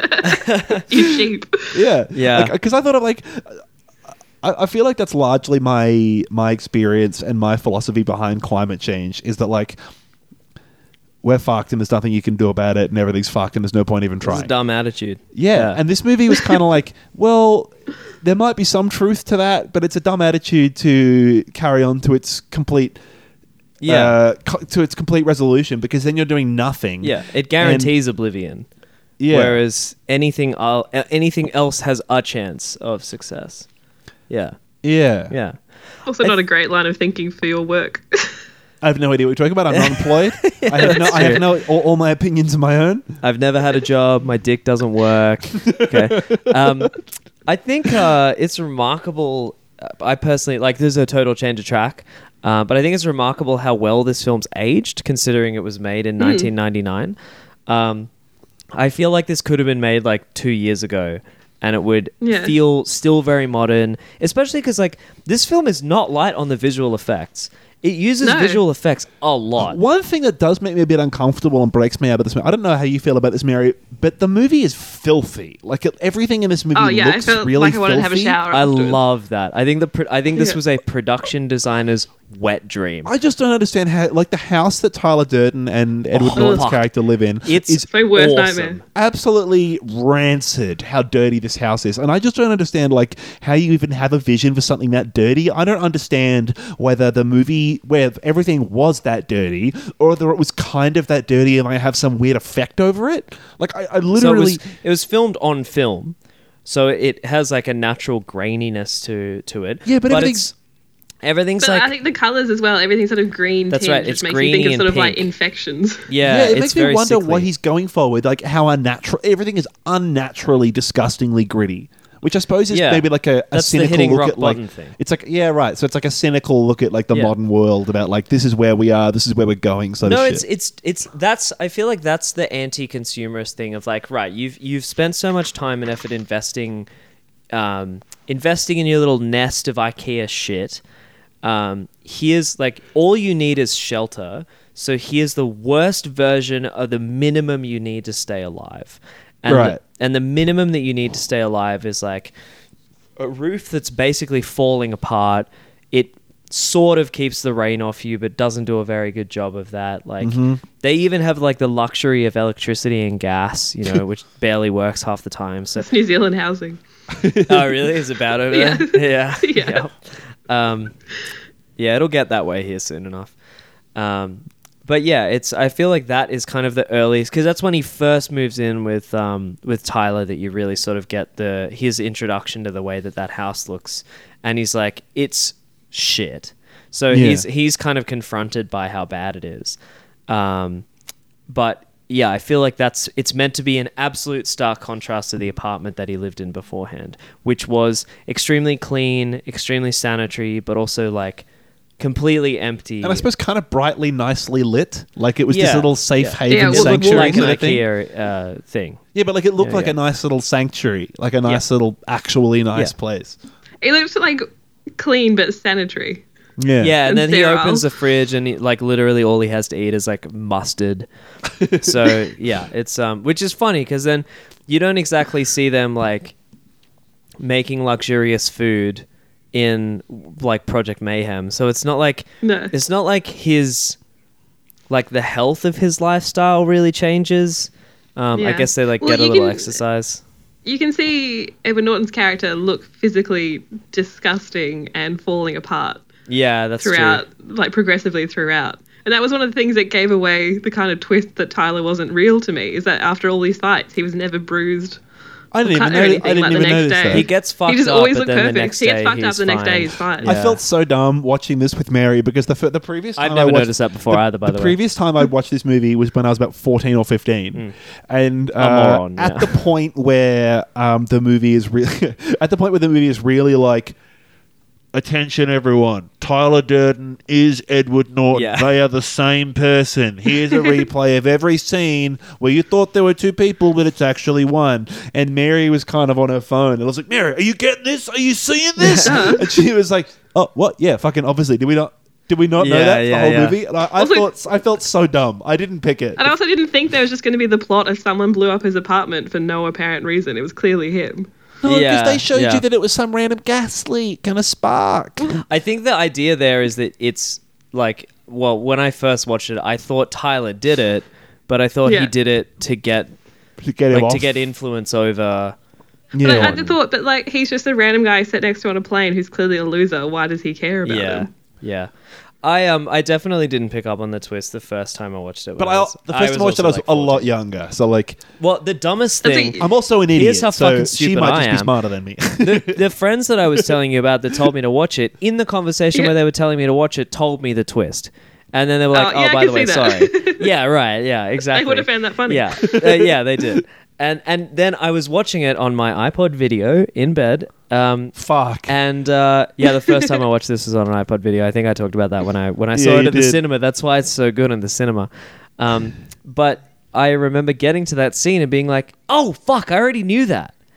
and it was so compelling that I had completely forgotten. That- that's the- that's the best twist. case, though, like, it's I- so good. I watched- I'm so glad I still got to hear it. I Yeah. watched The Sixth Sense, uh, Yeah, yeah, having yeah. had it spoiled for me, and then forgetting the twist. And as soon as you find out the, the twist ending to The Sixth Sense, uh, I was like, "Oh, I did know that." Yeah, Oh, I'm- I'm- I, yeah, somehow I managed watch like avoided watching it and avoided being told the twist. I don't know how. Yeah, that's crazy to me too because you managed to Yeah. avoid the twist. Mm. That's what you get for being wild. smart. Yeah. You ruined the twist yourself. Huh? Cat of the show, Scout, has made an appearance. Hello, Scout. You just uh, have no no qualms by just like just providing visual commentary for shit that we could just cut out in editing. yeah, totally. Yeah. it's like That's, oh, that's one thing I'd be interested to know is like how do you guys do it differently from watching it as like youngish teenagers to grown men? I think I probably pivoted on seeing like Brad Pitt's perspective as aspirational. I think I I Mm. probably could see it might have been like a as a teenager I probably thought something like um wouldn't it be nice if things could be like this, but the system is going to get in the way and so it's not a happy story. Whereas now I'm Yeah. like if everyone's like that, it's everyone is an asshole. Like if he's- everyone's like Brad Pitt. yeah, like yeah, you or- can't live like that in a society. I definitely don't. You know? I definitely don't think that I was ever watching this movie being like Brad Pitt is awesome. Yeah. But part Yeah, of you is I like was. Brad Pitt is fucking awesome. Oh, as he's a teenage, fucking hot. as a teenage boy, he's this hot cut dude. Yeah. Uh, Yeah. Who like everybody He's fighting. everybody likes. So like part of it's like a teenage boy. Everyone wants that. So everyone everyone watches that, and to some degree is like I want to be fucking Brad Pitt. and you're right. The more you watch it now, the more you're like, oh, this dude's a fucking sociopath. Yeah, and I don't. I also don't want to be Edward Norton, right? No. At the start of the film, and so he's not aspirational either. Because I think the thing that has stuck with me, um, which is s- small brain shit, but um, it's like you should be questioning. And I think in this sense, it's a revolutionary text. You should be Mm-hmm. Hmm. questioning why the system around you is what it is, and why it expects certain things of you. Um, because I think at its core, like it's satirizing a lot of the advice that we've gotten about that and why you should be angry and who you should be angry at. Um, yeah. especially like the idea that men should be casting off women as like Yeah. um, not part of the solution or anything. Um, but I think, uh, yeah, but I think it's still useful for sparking in young men and young people's brains um, the question of like, yeah, why are things the way that they are, and and, and why why do I have so much of my life focused on what I should own and why it's important to live like everyone else, and um, y- you know why I why everything seems so boring all the time. But I also think ne- like that was that's a very '90s zeitgeist kind of sensation. Um, it's almost like that American Beauty. Um, I haven't seen that movie. it's it's almost like um why l- like midlife it's very midlife crisis focused Yeah. and it's very like you've reached suburban aspiration this is more like metropolitan than suburban but like you've reached the aspiration of exactly who you think you should be So all you Like, have to do is maintain. that's right. And Edward Yeah. Norton says like I Yeah. was nearly complete or some shit because he'd almost finished off ordering all the shit that he needed for his apartment. So his apartment is like him being a complete That's a fair person. point. It's like he had defined himself by the stuff he was amassing, and the, the obviously this Yeah. is the this is the dumb normie consumerist approach, uh, consumerist reading. But it's I like don't think he it's a defined dumb him- part of the well, film. All I mean is like I'm about to Yeah. say something which I think is better than what I'm saying. Okay, now. sure, but yeah. like um, he defined himself by the stuff he owned and by the, the, his possessions in that consumerist way. And so like he was almost at a point where it's like if I get everything I want, what then? I have like nothing left to live for. Yeah. and he's like yeah, th- th- th- then he just has to maintain. He has this boring fucking nothing of a, like a void of a life. Yeah, but And I think it's that's also basically a what warning that it means like by not necessarily buying into that 100% doesn't mean blowing it up either. That's right. Yeah, yeah. What do you think so it's a about the message feminist- against extremism in a way. Yeah, Yeah, I've, yeah. I've, I've never tried for my own fe- unique feminist reading on anything before, so maybe I'm doing this wrong. Ooh, but what do you hot th- what do you think of the yeah? What do you think of the idea that like every single dude in this movie is a fucking idiot, and the only woman in this movie is like the most sane character in the whole fucking movie? But they all view her as completely insane. Yeah, but they're Yeah. all idiots. Yeah. Edward Norton and Brad Pitt are both. Well, one of them's crazy, and one of them's not even fucking real. Well, Pitt doesn't view her as. I mean, I think maybe Pitt does view her as an idiot, but I think he more views her as a threat.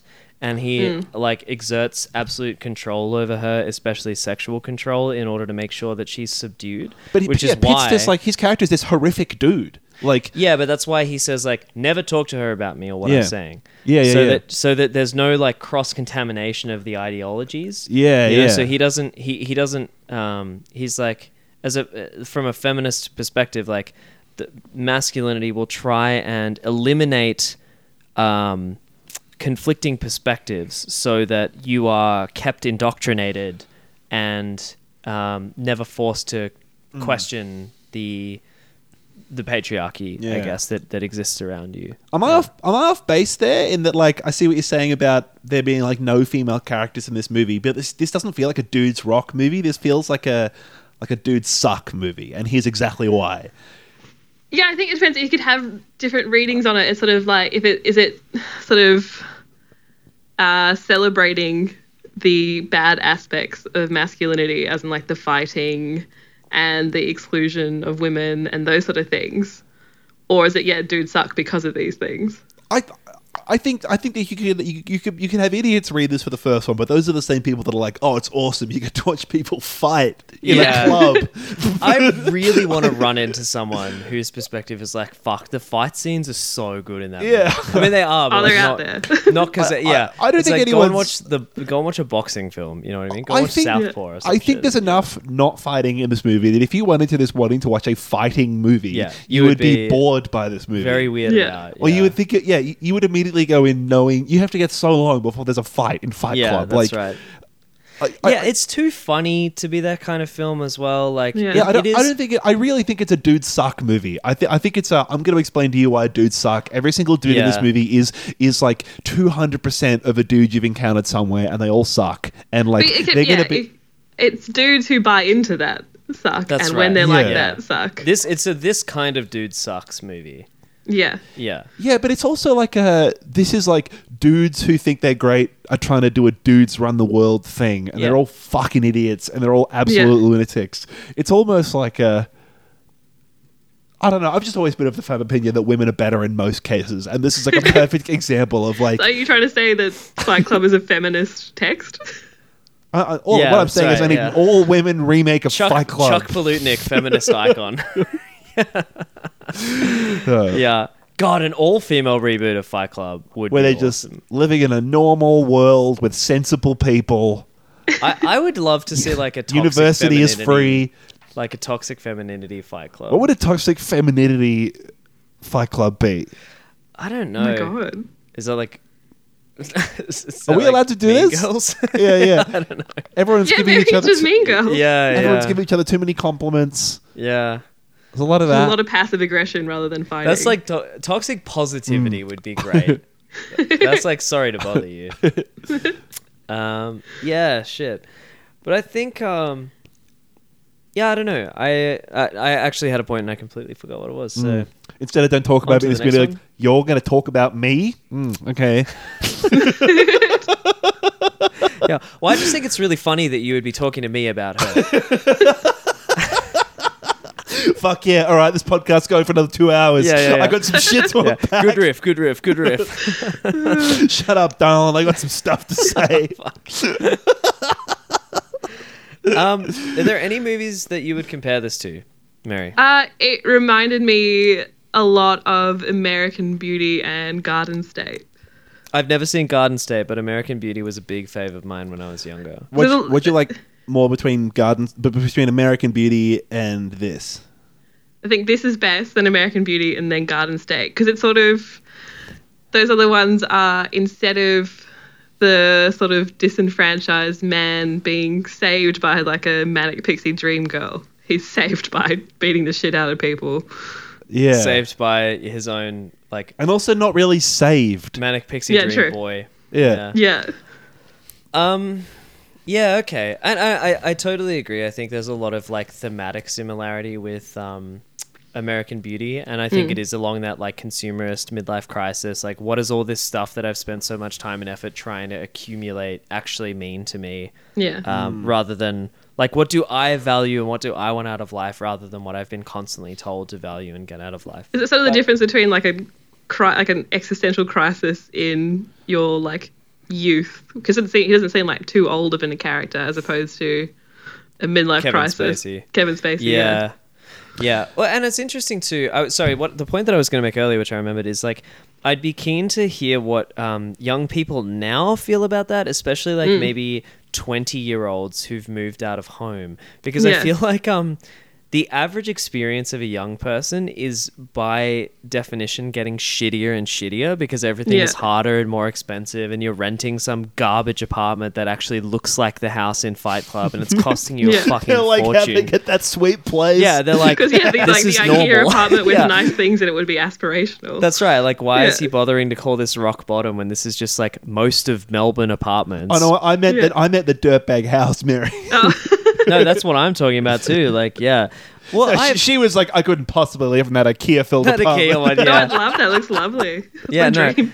but I, but like it is kind of getting to the stage where I think a lot of people, like as you see the wealth gap widening, a lot of like the average kid is going to have an experience that's like not closer to Edward Norton's experience Mm. of like being a middle manager in a finance thing and you know like having a having it still he still has a job where he has to completely sacrifice his morality to I thought that's Yeah. interesting how they get that get past that so fast with like the equation that he does Oh, about yeah, the car yeah, recalls. yeah, I'd forgotten about that whole thing. Yeah, but uh, like that's its own thesis right there. But Yeah. um, but how like yeah, that's that that's further and further away. So Yeah, I, 'cause- I'd be interested to see what like a young person's reading of this is now compared to our reading, where I feel like all three of us grown up in a life of like reasonable privilege. Yeah. I and I didn't have to move into a shitty share house, although I think Mary, you might have.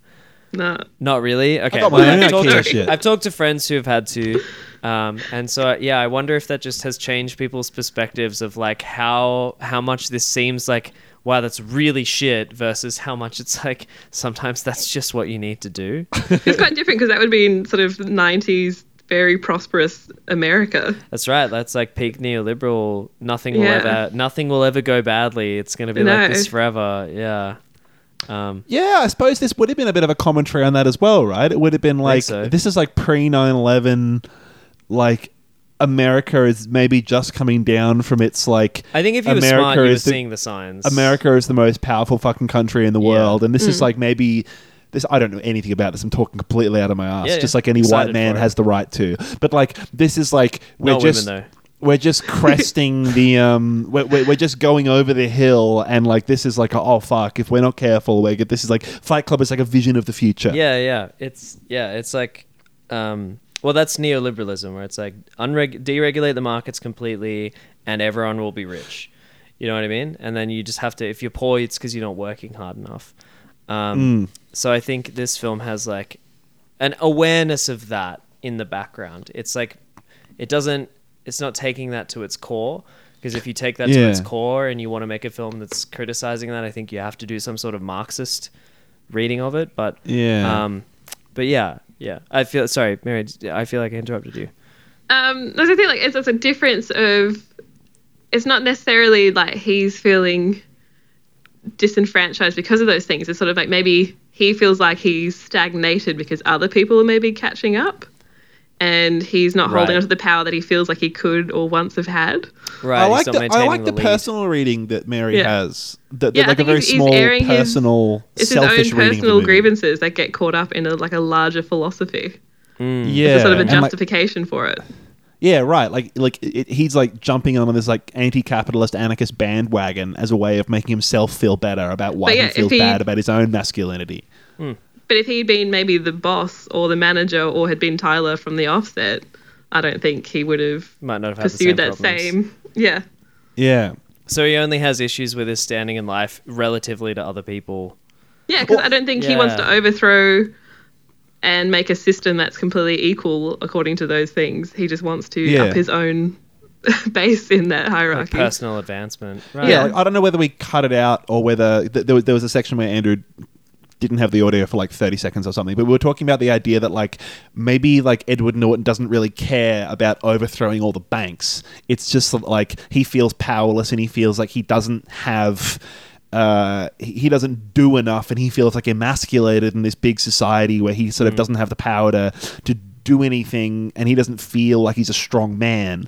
And that Tyler Durden is like that turned what he aspires to be turned up to 15, where Yeah. like it's like Tyler Durden is such a man that he's saving the whole fucking planet. He has a plan and he's so smart and he's so strong that he has this plan to overthrow the whole world finance and all of the governments around the That's- world. yeah, that's what where I it's mean. like, really, that's a dumb, insane plan. And it's Yeah. just him projecting and like, I would feel better about myself if I was that strong.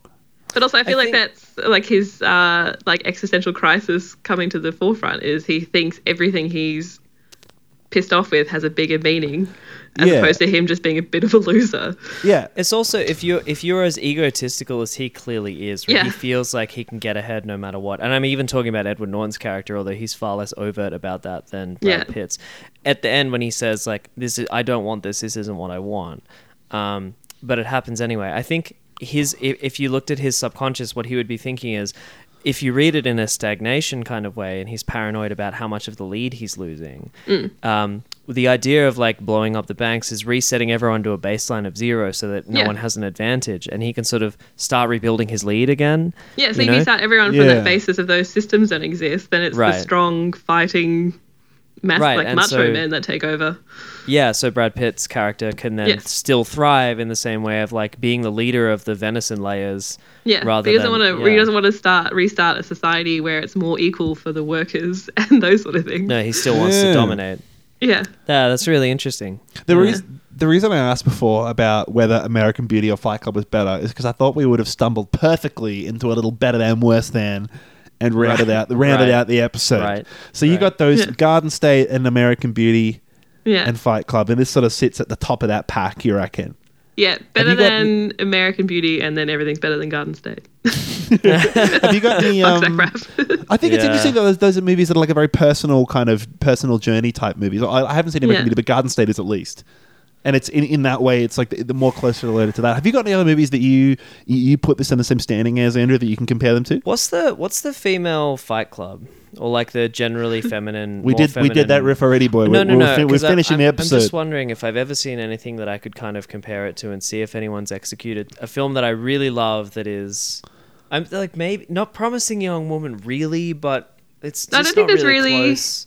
there's But- not too many things that sort of uh, like look into female existential angst. I don't think that's Yeah, I'm sure Not there would so Not much be, something, that, but- not something that women worry It doesn't about. They're sound like better than the us. Western world. Well, it doesn't sound like the Western world has had a lot of appetite for it recently. Although I'd be No. really fucking interested to see what um, what comes up. There prob- there's prob- I feel like there's some French cinema that might have been tackling. because shit that like that. existential existential angst is a sort of It's a a dude uh, thing. product of being the top of the top. Yeah, you don't have an actual struggle to fight against. Also, a lot, that's a lot true. of the evil is like boy fault. Yeah, you know, it's it's not like it's like oh we fucking ruined everything and we have Yeah. all the power and the ability to keep ruining everything. Yeah.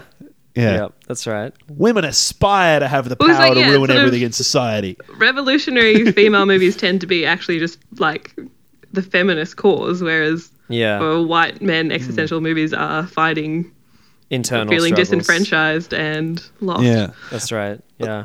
I have always associated this movie in my head with Fight Club. Uh, with, with Yeah, good one. I've Dumbass. associ- idiot, idiot, idiot. no, I've always associated this movie in my head with train spotting. Okay. Yeah, it's a very similar tone. Sure. I'm glad you said a similar tone because I was worried that it was literally because it was that same crew in high school uh, that we were all vaguely associated No, I with think that it has liked a- Fight Club and Train Spotting. I think this has a comparable level of griminess.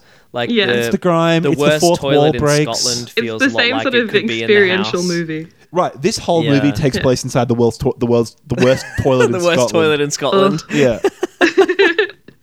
yeah, yeah. I I struggle with the worst then for this because like I know it sucks to say this, but this is one of the best movies that's ever been made. idiot. For many reasons. Yeah, and no, I I think agree. it's amazing that it's about what it's Damn. about. I think it's amazing that it's about what it's about and it's still one of the best movies that's ever been made. Because you Yeah. could do such a bad fucking job of this movie. Well, I feel and you like- Yeah. could be trying to say the same things and just fumble it so hard. I feel like the So- fact that there are so many layers and this does this isn't so overt and surface level with it is Mm. one of the things I like the most about it. I go on about this a lot, but I think the idea that this lets you do a little bit of legwork yourself and lets Yeah. you sort of come back to it a few rewatches as you get older Um, I think that is one of the best bits about it is that it sort of doesn't doesn't put everything out on the table and sort of spoon feed it to you. It really I wants think you to it's a sort of good think litmus about it. a test bit. of your character as well, like what you pick out of it too. Yeah. yeah, yeah, yeah. I feel like Brad Pitt's fucking cool. I wish I was him.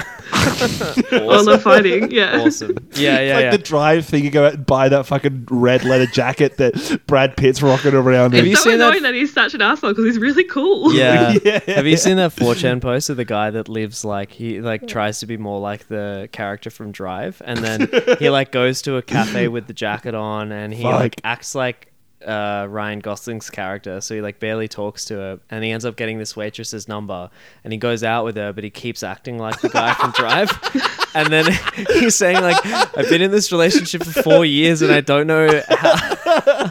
she Where I just can thinks drop that the this character. is kind of who I am. Never It's washed really a jacket. Uh, fucking funny. Yeah, yeah, yeah, yeah. Fuck. anyway, so yeah, I don't have a, I don't have a, um, a worse than. This is pretty. I mean, like maybe I like Blade Runner twenty forty nine. That's my favorite movie. So maybe it's worse than It's that not as good as burning. for me. Yeah, literally. Like I'm just Fuck. listing films that like in my top ten would be. This it would is- be yeah. below. because I absolutely love that movie too, and I think I think this is worse than either Train Spotting, but I think that's just because I love them so much, and I Yeah. don't have no any justification for it. Yeah. Yeah, Trainspotting's almost like I love this movie and I like it more than Trainspotting, but Trainspotting's almost more endearing. I feel like the Yeah, yeah. Ewan McGregor is like you you can empathize with his character a lot more easily than either Brad Pitt or Edward Norton, so Yeah. it's got that like that platform of empathy. Yeah, I get Yeah. a similar vibe from this movie and the other Fincher movie that I've seen from a similar era, Seven. In terms of like the overwhelm, it, And that it they has both a have similar Brad kind of Pitt. thing. They both got Brad Pitt. That's the main point. No, they, they both have maybe a similar sort of vibe about like the overwhelming, uh, the overwhelmingness of like modern life in a big city. Sure. And I, Yeah. I, I feel like, and maybe they have this gritty, grimy kind of feeling to them, and a similar seven kind of is I feel like what you said about Fight Club about how gross it is, I feel that way about seven. They ha- yeah, me I think too. seven is Well, fucking disgusting. Seven looks gross as well, and they both have a very cynical kind of look at like the Yeah, they modern do, modern yeah. life and about like uh, Brad Pitt's young person perspective versus Morgan Freeman's old dude like you're not listening to me, look, Yeah. young boy type type attitude. Um, I, I kind of put them. I think I enjoy. I don't know. You could probably catch me on a different day, but I feel like I put them on a similar kind of stead. I enjoyed.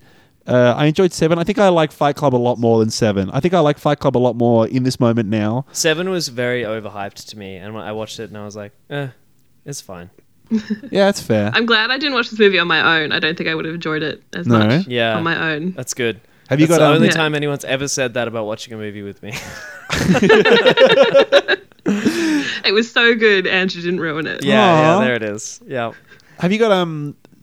I think like we asked this about this about, but I'm glad that we forced you to watch this movie and you liked it. Can you think of a movie that a boy has forced you to watch and you thought it was shit the whole time, and you had Oh, to God.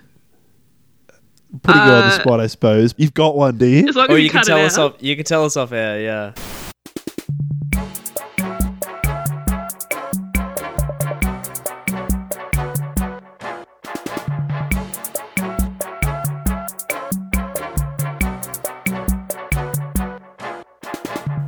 Welcome back to this our, our, our mini sealed section. Yeah. A movie that a boy made me watch that I really did like though was was this is it the Sunset Chronicles? It's where they, they wait for that Before couple. sunset, before midnight. Those movies Yeah, are those- sick. those are good. I haven't That's the seen the, one- third one yet. I'm deliberately waiting a bit before I watch Yeah. the third one. Or uh, any movie that has superheroes in it that a boy's made me watch. You you love those, do you? Hate it. Hate it Yeah. with passion. Yeah. All right. Um, is that is that the, roughly roughly the end of Oh, Beef that'll Station do. for Yeah, the we- week? We, yeah, we still ran long, but Yeah, okay, it's great.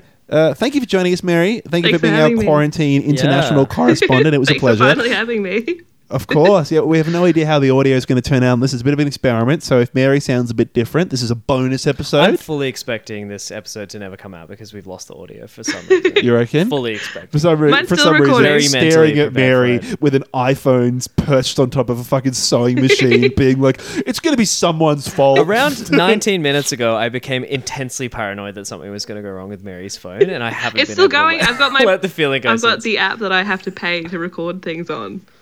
Wow, shit. Oh. Professionally, I often have to record. Well, then Very good, really very nothing's going to go wrong. Okay. Ah, true. well, uh, forget that transcript life. Yeah. Thank you for joining us. If you haven't watched Fight Club, then you're an idiot. Watch Fight Club. Yeah. Uh, we have a, we had a woman on to tell you that it's worth watching, and that we're not just saying. We're it. not making it up. yeah. Yeah. Yeah. Uh, Mary, Yeah, can you, made come on fun every of week me. from now on? Thanks for having me to Um, Women's Play and Fight Club for you. That's it. Yeah. Uh, are there any movies that you would like to force us to watch that are actually good, but that we wouldn't initially want to want to see? No, because I feel like I've avoided enough things that are marketed as women's movies that, or True. True. that you would have Or just avoided any movies anyway. That you think Hmm. we would have avoided? But no, I'd probably just yeah, make you watch okay. a lot of weird documentaries. Great. Oh, Great. we'll have to cut you on another time to talk about do- do- documentaries. You're our resident documentary expert. That's true, actually. Yeah. Um, yeah. I think that's it. That's probably it. You can you got y'all can you can uh, finish listening to the episode and enjoy listening to the Pixies. uh, Thank you for. All right. Now I'm gonna pick a fucking weird one from the soundtrack just to spite you, man. Thanks, thanks for listening. I'm Oscar. I'm Um, Andrew. I'm Mary. See you next Thanks, time. Mary. Okay, bye. bye.